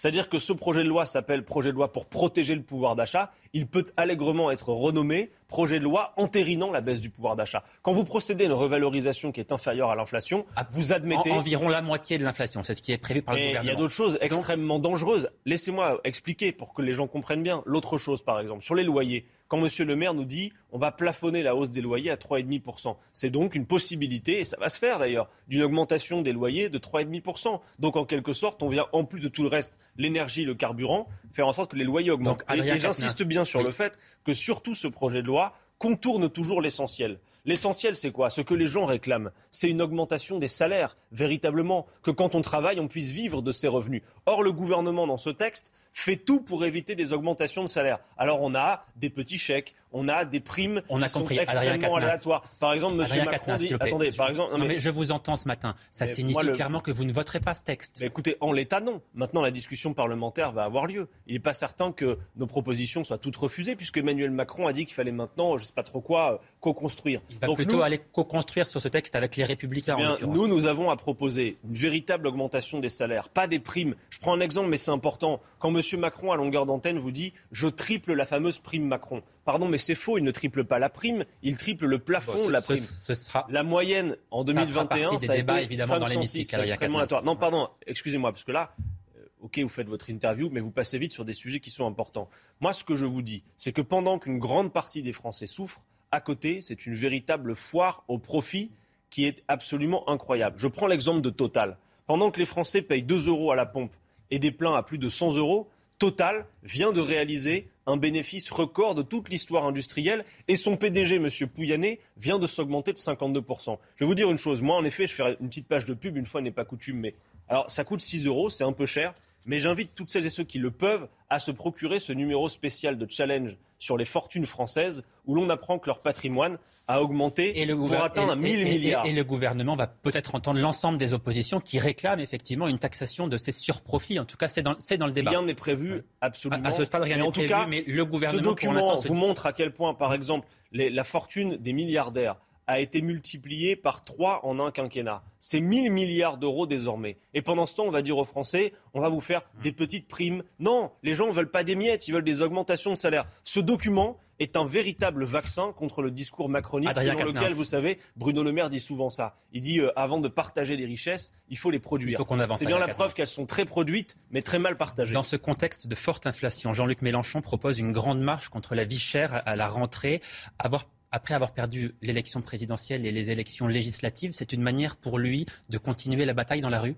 Mais bien évidemment, nous continuons la bataille. Que voudriez-vous que nous fassions, que nous rentrions à la, maison? Non, c'est pas possible. Évidemment qu'on va appeler à résister. Évidemment qu'on va appeler les Françaises et les Français à réclamer leur dû. On va le faire euh, à la fois à l'Assemblée, mais aussi en dehors. Et oui, nous avons des propositions à faire valoir. Je l'ai dit, l'augmentation du SMIC à 1500 euros, faire en sorte que personne dans ce pays ne subisse l'humiliation de vivre sous le seuil de pauvreté quand autant de richesses sont concentrées entre quelques mains. Enfin, en France, désormais, sous, la, sous M. Macron, vous avez cinq personnes, à peu près autant qu'on est sur ce plateau, là, les gens ne voient pas tout le monde, mais cinq personnes qui possèdent autant que 27 millions de Français. Adrien Quatennens, les propositions, celles que vous nous présentez là, elles ont été rejetées. Vous avez été battu aux, différentes élections qui ont eu lieu cette année. On a l'impression que vous, vous n'avez pas accepté ce résultat-là. Mais attendez, au contraire, nous respectons scrupuleusement le mandat qui nous a été confié. Il ne vous a pas euh, échappé que M. Macron, lui, et c'est inédit, un mois après son élection comme président de la République, a été battu aux élections législatives et qu'il n'en tire aucune conséquence hum. puisque Mme Borne se maintient, ne sollicite pas le vote de confiance des parlementaires. Nous, nous avons un mandat. Notre mandat, c'est pas de nous accommoder avec Emmanuel Macron, de nous accorder, surtout quand il ne fait aucun bouger sur son programme et sur des réformes qui sont extrêmement décriées, refusées par les Français, comme par exemple sur la retraite à 65 ans. Notre mandat, c'est celui d'être dans l'opposition. Ce n'est pas le blocage, l'opposition, c'est la démocratie. La motion de censure que vous avez déposée avec l'ensemble de la NUPES a été massivement rejetée avant-hier à, l'Assemblée euh, nationale. Euh, la France insoumise souhaite faire sauter la Ve République. Voilà ce que dit Marine Le Pen. Quel est votre objectif depuis le début de cette législature? Effectivement, faire sauter la Ve République Est-ce que vous souhaitez provoquer une dissolution anticipée? Non, mais de toute façon, la, la question de la dissolution, c'est pas à notre main. Euh, c'est à Emmanuel Macron de décider de cela le moment venu. Ce n'est pas notre sujet à nous. Non, pardon de vous dire que ce que nous faisons depuis le début, j'ai insisté là-dessus, c'est de respecter notre mandat, tout simplement. Et la motion de censure que nous avons déposée, elle permet une clarification pour toutes celles et ceux qui nous écoutent. Parce que comme Mme Borne a refusé de se soumettre au vote de confiance, qui est une tradition, comme elle ne l'a pas accepté, eh bien, en déposant avec la nouvelle Union populaire une motion de censure, nous avons permis de provoquer un vote dans l'Assemblée. Et vous savez que d'habitude, le vote de confiance permet aux députés de se positionner. Vous votez pour la confiance, vous êtes dans la majorité, vous votez contre la confiance, vous êtes dans l'opposition. On, peut effectivement s'abstenir lors d'une motion de, censure et être dans l'opposition bah. en, considérant que la stabilité du pays prévaut peut-être. Mais il n'y a pas de problème de stabilité du pays. J'entends parler parfois de cela. On, dirait presque que la République est en danger. Non, la République, la République n'est pas en danger, seul le macronisme l'est. Et nous, nous ne sommes pas là pour l'accompagner et pour l'aider. Donc juste une chose, oui, c'est une clarification. La motion de censure permettait aux députés de se positionner. Vous considérez que le Rassemblement national n'est pas réellement dans l'opposition Le Rassemblement national et la droite républicaine n'ont pas voté la motion de censure. Pouvez-vous me dire... Et d'ailleurs, Mme Le Pen n'était pas là pendant ce débat. Adrien Quatennens, pouvez-vous me dire qui a gagné les élections législatives? Eh bien, personne ne les a gagnées en réalité. Monsieur Macron... Lors d'une élection, il y a toujours un, gagnant. En ah. l'occurrence, dans une démocratie, c'est généralement celui qui recueille le plus de suffrages. Monsieur Macron a le plus grand nombre de députés dans cet hémicycle. Nous n'avons pas gagné les élections législatives, s'il y a besoin que je vous le précise, mais néanmoins nous sommes la première force d'opposition et lui n'a plus cette majorité absolue. Et donc il est temps d'entendre, et c'est ce qui s'est produit hier dans les débats, que le temps et l'ère d'un Parlement, chambre d'enregistrement des souhaits du président de la République est terminé. Et moi, je ne considère pas que ce soit problématique, comme d'ailleurs une majorité de Français. J'ai vu ce sondage, comme vous, j'en suis sûr, qui dit que 71% des Français sont contents de la nouvelle configuration Quand de Mathilde Panot... qui procède d'une reparlementarisation de la vie politique, en quelque sorte. Quand Mathilde Panot, qui préside le groupe La France Insoumise à l'Assemblée nationale, dit qu'Elisabeth Borne est une anomalie démocratique, est-ce que ça veut dire que vous considérez que la Première ministre n'est pas légitime? Écoutez, d'un point de vue institutionnel, elle a la légitimité de gouverner. En tout cas, les institutions lui rendent cela possible. Dans une démocratie, un état de droit, c'est ce qui Oui, mais sauf qu'en réalité, le problème, c'est que, je ne sais pas, vous, vous avez l'air de banaliser cette histoire, mais réfléchissez un instant. Vous avez. Je vous pose la question. Bah mais en quelque sorte, quand vous posez votre question, vous avez l'air de dire que nos propos sont excessifs. Mais réfléchissez un instant. Plutôt que les commentaires, regardons les faits. Vous avez un président qui est convaincu que le 24 avril dernier, il a été élu sur son projet. Il se trompe de diagnostic et d'ailleurs, il le fait exprès. Monsieur Macron sait que le 24 avril, beaucoup de Françaises et de Français ont utilisé le bulletin de vote à son nom d'abord pour éviter l'accession au pouvoir de l'extrême droite. Mais le vrai résultat des courses, c'est celui du 19 juin et d'un président battu aux élections législatives et qui n'en tire aucune conséquence. Avez-vous vu Emmanuel Macron reculer ou faire le moindre compromis sur un seul des grands points de son programme. La, législature vient de commencer, on verra si c'est le cas effectivement lors des débats. La gauche accuse la ministre chargée des collectivités territoriales, Caroline Cailleux, d'homophobie. En 2013, lors des débats sur le mariage pour tous, elle affirmait que l'union entre personnes de même sexe était contre nature. Euh, hier, elle a dit ne pas regretter et maintenir ses propos. Est-ce que vous réclamez sa démission?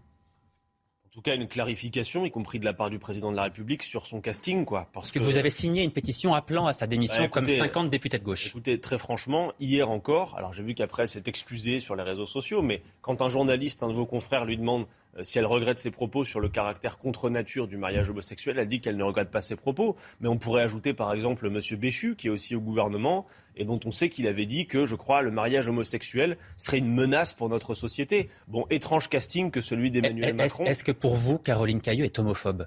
Je, à partir du moment où on dit que tout cela est contre nature, clairement oui, ça pose une question et je pense que ça. Donc elle doit démissionner selon vous? Bah, je pense qu'en tout cas, c'est une erreur de casting de la part d'Emmanuel Macron, c'est sûr. Dernière question, Emmanuel Macron, qui assume le fait d'avoir soutenu Uber lorsqu'il était ministre de l'économie. C'était mon rôle, dit-il. Cela a permis de créer des emplois. Euh, est-ce cela, avec vous, un sujet qui est davantage un sujet de désaccord politique ou est-ce que vous soupçonnez Emmanuel Macron d'avoir reçu des contreparties en échange de son aide vis-à-vis d'Uber? Mais là, il est complètement à côté de la plaque dans son commentaire. Il essaie de balayer ça d'un revers de la main. Le sujet n'est pas, pardon, mais que ce soit clair, le sujet n'est pas qu'Emmanuel Macron ait rencontré des patrons, euh, fussent-ils étrangers? Là, en l'espèce, c'est pas ça que révèlent les. Il y a un soupçon de corruption de votre attendez, Ce qui est, ce qui est, ce qui est indiqué par les Uber Files et ces révélations, c'est qu'un ministre en exercice, à l'époque ministre de l'économie, Emmanuel Macron, a pacté en quelque sorte avec euh, les dirigeants. Donc pour vous, il y a, Attendez, d'une il société... y a potentiellement corruption. Attendez, laissez-moi dire les choses. D'une société américaine, il a pacté avec contre les orientations du gouvernement auquel il participait à l'époque. C'est pas exactement la même chose. Et puis, euh, il paraît que, en tout cas, il y a des révélations en ce sens qu'Emmanuel Macron voulait euh, Uber et l'argent d'Uber. Parce que j'ai vu que son, le lobbyiste en chef d'Uber déclare avoir euh, aidé Emmanuel Macron à lever des fonds Pour vous, il pour la y, campagne il y la aurait clairement en eu une contrepartie. C'est ce que vous Bah, écoutez, en tout cas, euh, c'est la crème du journalisme d'investigation qui a fait ces révélations. Moi, je pense qu'on doit maintenant leur emboîter le pas. Et nous proposons avec la nouvelle Union populaire une commission d'enquête à l'Assemblée qui d'ailleurs n'aurait pas à se restreindre exclusivement au rôle d'Emmanuel Macron, mais plus globalement au poids des lobbies dans la décision politique et à la collusion entre les intérêts privés et l'intérêt général qu'on voit de plus en plus. Et ça n'est pas acceptable. Merci beaucoup Adrien Quatennens d'être Merci de venu m'avoir en direct invité. sur CNews ce matin pour répondre à mes questions. Tout de suite la suite de votre matinale avec vous, Olivier Benkemoun. La suite euh, de notre matinale, ben on, va, on va terminer en, en parlant du, du 14 juillet. On, on accueille le commandant Laurent Pina. Bonjour, vous êtes le leader de la patrouille de, de, de France. Ouais. Bonjour, Bah merci, oui. merci Vous de m'accueillir sur votre Commandant, commandant Laurent Pina. Évidemment, euh, sont les neuf alphagettes de, de, de la PAF qui ouvriront le, le défilé. Demain, ce sera à 10h34, précis. Parce qu'on est précis? On doit, on doit s'adapter aussi euh, euh, au déroulé euh, de, de- de la- du, de- du président euh, sur, sur la tribune. Euh, et on s'adapte, euh, tout le défilé s'adapte en fonction euh, de cet horaire bien précis euh, à l'heure et à la seconde pour, pour pouvoir passer précisément. Donc, et euh, formation, vous me disiez hier Big Nine. Nine. Big Nine. Alors, la formation, c'est le Big Nine. En général, ils évoluent à 8, mais là, ils sont 9. 9. C'est ça. Spécialement pour l'occasion, on est à, à 9 appareils. On a normalement des, des images de, euh, de la patrouille de, de France et on va vous emmener à. Alors ça c'est c'est à l'extérieur, ce sont des images qui nous ont été tournées, nous, nous ont été données euh, par euh, Ah, le, château, le de Versailles, euh, parce que vous avez participé au, au Grand Zoo il y, a, il y a quelques jours. C'est un spectacle assez incroyable. Là, c'est les répétitions au-dessus euh, des, des Champs Élysées. Déjà, il y a, il y a, il y a deux trois jours. Bon, c'est un métier de précision. Hein. Ah, pas- exactement, c'est euh, un métier de passion, je dirais, euh, qui euh, permet de mesurer aussi, et spécialement le jour du 14 juillet, le chemin parcouru et, et la carrière extraordinaire que l'on peut avoir dans l'armée de l'air et de l'espace. On est toujours très fiers, j'imagine, le 14 juillet. Bien sûr, c'est un honneur, une fierté euh, et beaucoup d'émotions euh, d'ouvrir ce défilé au-dessus de tous les Français. On a des images de vous embarquées. J'espère qu'on va les, on, on- on va les voir parce que euh, on euh, vos, vos Jets, mais, mais lorsqu'on est à, à l'intérieur, c'est quand même, ça donne l'impression de, de, de sacrées euh, sensations. Par exemple, le, le poids, euh, le, le- poids dans un, dans un cockpit. euh, voilà, les, les images euh, embarquées. Euh, le poids à l'intérieur du cockpit, c'est quoi? Ça peut, ça peut atteindre, je crois, cinq ou six fois le, le- votre propre poids. Exactement, euh, c'est ce qu'on appelle le facteur de charge. Dès lors qu'on évolue, là vous voyez les images en cours euh, où on effectue une boucle sur l'axe de présentation sur, au-dessus du château de Versailles. Euh, c'est beaucoup de sensations. euh, ça, ça peut avoir la sensation d'être euh, quelque chose de relativement facile, assez voluptueux euh, vu du sol, mais à l'intérieur, sachez que c'est un combat de, de chaque instant. Général, un combat de chaque instant. Pardon? C'est un, jeu- un combat de chaque instant. Ah bah, c'est un combat de chaque instant. Et Vous savez, parce que vous avez- Laurent vous est un avez pilote piloté, de, quand même. est un pilote de combat. Il a été formé sur Mirage F1CR. Il a, il a fait des missions de guerre euh, sur Rafale et, et il retournera en escadron de combat à l'issue de, sa- de- de- de son passage à la, à la patrouille de France. C'est important de le dire parce qu'en fait, la, la patrouille est une parenthèse. Exactement, c'est une parenthèse euh, euh, au milieu d'une carrière euh, opérationnelle en unité de combat. Moi, je viens du, du, du Rafale, j'y retourne prochainement pour prendre le commandement d'une unité. C'est-à-dire euh, quand précisément? Dès octobre. La- la- L'année euh, de patrouille de France est un petit peu décalée. La période hivernale de préparation, c'est d'octobre à mai. Et la période estivale, au contact direct de notre public, partout en France et parfois à l'étranger, c'est de mai à octobre. Ouais, bientôt 70 ans de, de la patrouille, qui est, qui est quand même la, la meilleure promotion pour l'armée de l'air, enfin pour l'armée tout court d'ailleurs. hein. C'est un formidable ambassadeur, en effet, parce que euh, on a l'occasion d'être au contact du public direct à chacune de nos présentations, et c'est un, beau vecteur de, communication, puisque on peut parler de notre vécu. euh, dans une unité qui a pour vocation à communiquer, échanger, partager, euh, alors qu'on a été un peu habitué plutôt à cultiver parfois le secret et la confidentialité des opérations dans nos précédentes unités. Donc c'est une, une formidable ouverture sur notre métier d'aviateur. On a vu les images, là vous êtes quasiment à touche-touche. Avec les, Les avions sont proches, les équipiers ont un gros challenge effectivement à chaque. C'est quoi, à c'est chaque quoi fois. la, la distance euh, maximale, euh, enfin plutôt minimale qui est Selon les formations, euh, on est entre 2, et 3 mètres les, Deux les et uns trois des autres. mètres. Et c'est, euh, c'est, c'est un- une véritable confiance au sein de l'équipe qui, qui s'établit au fur et à mesure de la période hivernale pour que chaque année on présente un show qui soit à l'image des compétences des aviateurs dans l'armée de l'air et de l'espace. C'est une véritable chorégraphie. Hein. Effectivement, ça, il y a une part un peu d'art euh, dans, dans, ce que l'on voit au travers de ces images au-dessus du château de Versailles. C'est un souvenir juste extraordinaire euh, de pouvoir euh, communiquer aussi notre passion aux plus jeunes qui étaient sur le site de Versailles et qui étaient à la fois en train de regarder un formidable joyau historique qui est ce, ce, site et d'un autre côté un formidable ambassadeur de nos armées, la patrouille de France. Vous auriez aimé, général, rentrer dans la patrouille de France? Et moi, j'aurais bien aimé, mais euh, tous les pilotes ne sont pas sélectionnés par la patrouille de ah France. oui, j'imagine. On a, l'habitude de, dire que tous les pilotes de chasse peuvent rejoindre la patrouille de France. Comme équipier, sans doute. Comme leader, probablement pas. Il faut des, quand même des qualités de, leadership, des qualités d'être capable de tenir l'attention. Parce que ce que Laurent ne dit pas, chaque fois qu'il décolle, c'est le leader qui a l'attention. Il doit réussir son défilé, il doit passer à l'heure prévue, sur l'endroit prévu. Et c'est souvent des événements très médiatiques ou des événements avec une forte dimension politique. Ah oui, mais euh, quels, sont les, critères en fait? Parce que je vous le dis, tous les pilotes de chasse aimeraient rentrer dans, la patrouille de France. Il y, a, il y, a, un concours patrouille de France. Comment ça se passe la sélection? Chaque année, il y a une prospection qui est ouverte au sein de l'armée de l'air et de l'espace, euh, où euh, plusieurs candidats postulent. Ensuite, euh, la, direction des ressources humaines euh, eh bien, effectue un premier filtre déjà en fonction du profil des gens. Et ensuite, c'est un, processus de cooptation, c'est-à-dire que l'équipe en place euh, sélectionne les trois nouveaux pilotes chaque année. Il faut savoir qu'il y a neuf pilotes. La patrouille est renouvelée par tiers tous les ans. On a trois nouveaux entrants et trois partants. Ouais. Euh, comment sont passées les, dernières répétitions? On va terminer là-dessus pour, le 14 juillet. Donc eh bien, ça s'est très bien passé euh, donc euh, le 11 cette semaine, avec de superbes conditions, une météo qui était au rendez-vous. De fortes chaleurs sont attendues, avec un peu de vent, donc quand même du challenge pour nous. Ouais, ça, la, canicule vous impacte aussi? Oui, tout à fait. la performance des avions s'en trouve affectée, particulièrement en démonstration, un peu moins en défilé. En défilé, ce qui est vraiment dimensionnant, ce sont les nuages et le vent, ainsi que les turbulences. Tout à l'heure, euh, on a parlé, enfin plutôt hier, on a parlé euh, général de, de, la fin du, du Mirage 2000. L'Alpha Jet, c'est pas, c'est pas, euh, c'est pas le dernier coucou le plus, le plus moderne qui, qui existe en, en réalité. Donc, comment ça se J'étais même la première promotion qui a fait de l'Alpha Jet à l'école de chasse. Il y a tellement longtemps que j'ai pas donné la date. vous avez tout fait. Non, vous avez tout fait. Il y a encore de belles années devant lui, l'Alpha Jet. il, est, il, est, sorti de, de l'armée de l'air en tant qu'avion de formation, mais il continuera à voler euh, dans les prochaines années parce qu'il a encore du potentiel. Et, la PAF en a absolument besoin. Donc l'armée de l'air maintiendra ah une flotte d'Alpha Jet pour la patrouille de France aussi longtemps que ça sera possible. Et, normalement, on doit aller au-delà de 2030. Ils sont modifiés Il y a, de l'électronique embarquée euh, davantage Ils sont remis à jour, ces, avions? Ah Non, c'est un avion qui est parfaitement adapté à ce qu'on fait euh, actuellement. Euh, notamment pour euh, ce que l'on cherche à avoir auprès du public, c'est-à-dire une proximité euh, et quand même de très belles performances pour pouvoir aller de site en site et rejoindre notre public partout en France et même à l'étranger. Donc le public, il sera sur les Champs-Élysées et puis devant la, télé. À, quelle heure exactement, normalement À partir de 10h20, il est possible qu'on soit amené à défiler. Il est possible qu'on soit amené à défiler. Et la, précision militaire générale On attend. Hein? Ah non, non, mais là, attendez, il y aura une heure précise qui sera respectée, rassurez-vous, quoi qu'il arrive. on attendra le go et on passera. Qui donne le go? Alors, eh bien, ce sera, euh, c'est au-dessus justement euh, de l'Arc de Triomphe.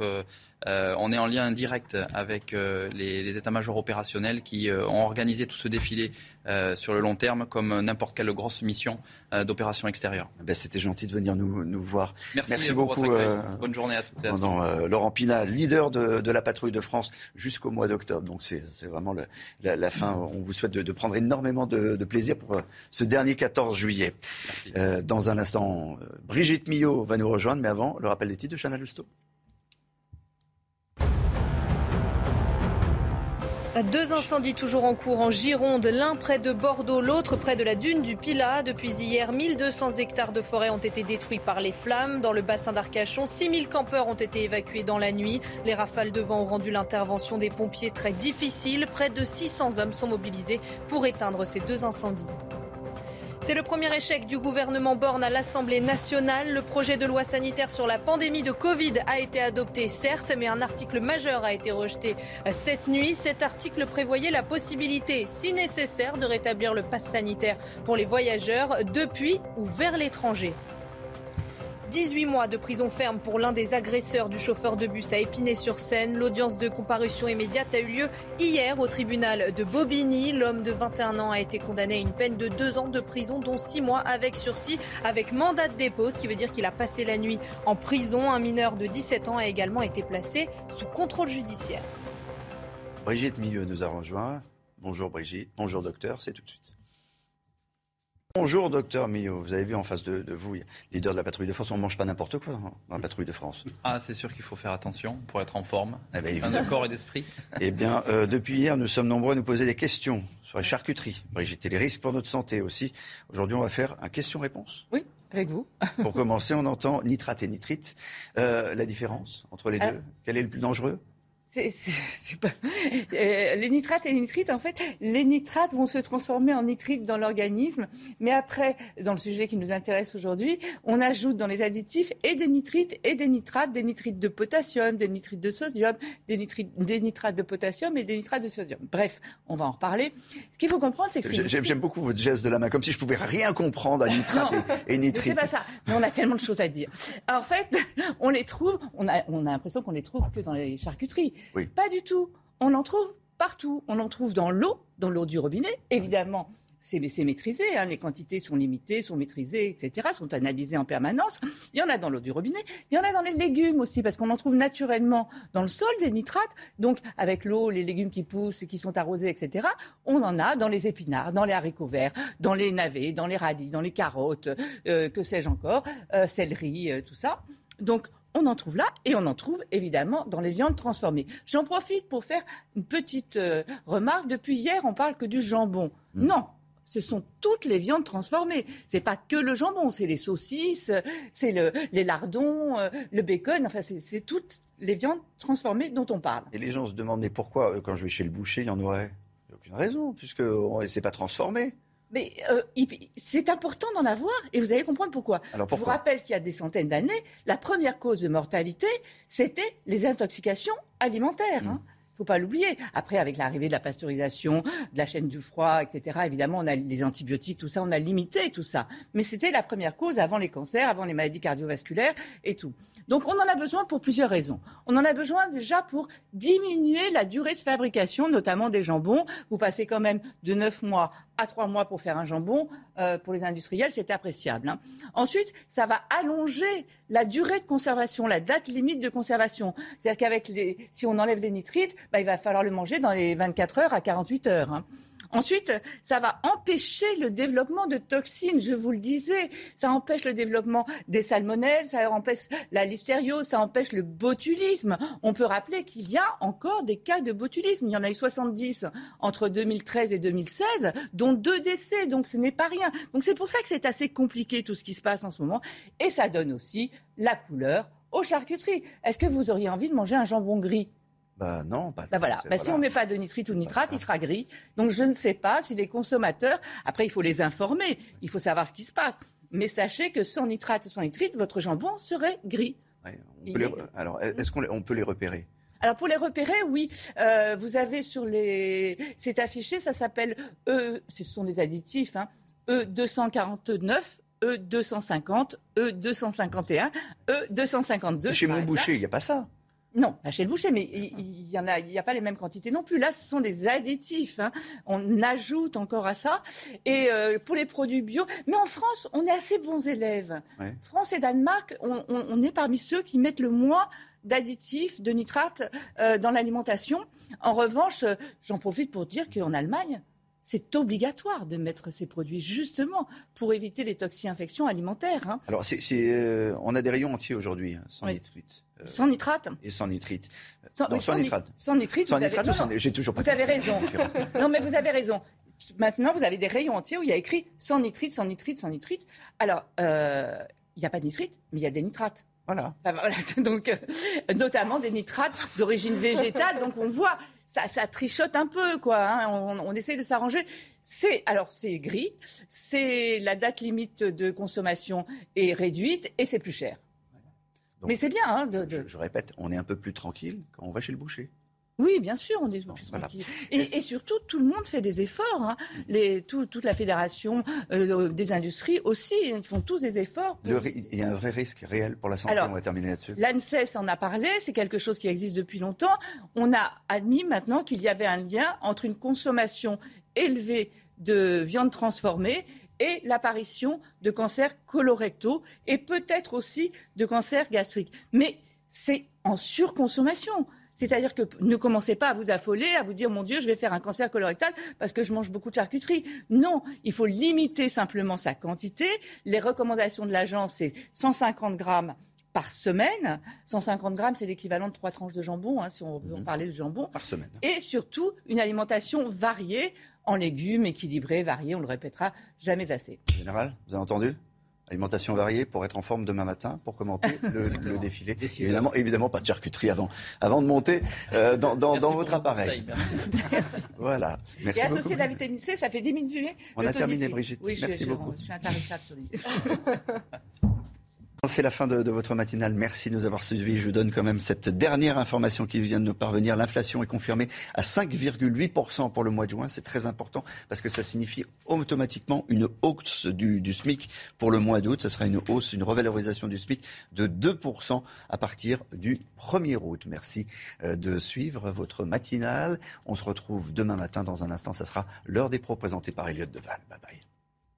Ravi de vous retrouver avec des conditions météo toujours estivales et de forte chaleur, bien évidemment, en direction du sud-ouest ou encore sur le bassin parisien. Alors jeudi matin, on aura exactement le même type de conditions avec du grand beau temps au nord comme au sud. Toujours un temps un petit peu plus laiteux, un petit peu plus nuageux, mais sans grandes conséquences. Et puis à noter également le retour de quelques nuages autour du golfe du Lion. Dans l'après-midi, toujours une très belle après-midi au nord comme au sud, avec néanmoins le retour du vent sur les régions du nord. Et c'est plutôt une bonne nouvelle parce que conséquence, du coup, les températures seront moins élevés sur les régions du Nord. Alors le matin, euh, très peu d'évolution, toujours de la grande douceur, 21 degrés à Paris, 21 degrés le long de la Garonne ou encore 23 degrés à Nice. Mais dans l'après-midi, on va ressentir que les températures seront un petit peu moins élevées.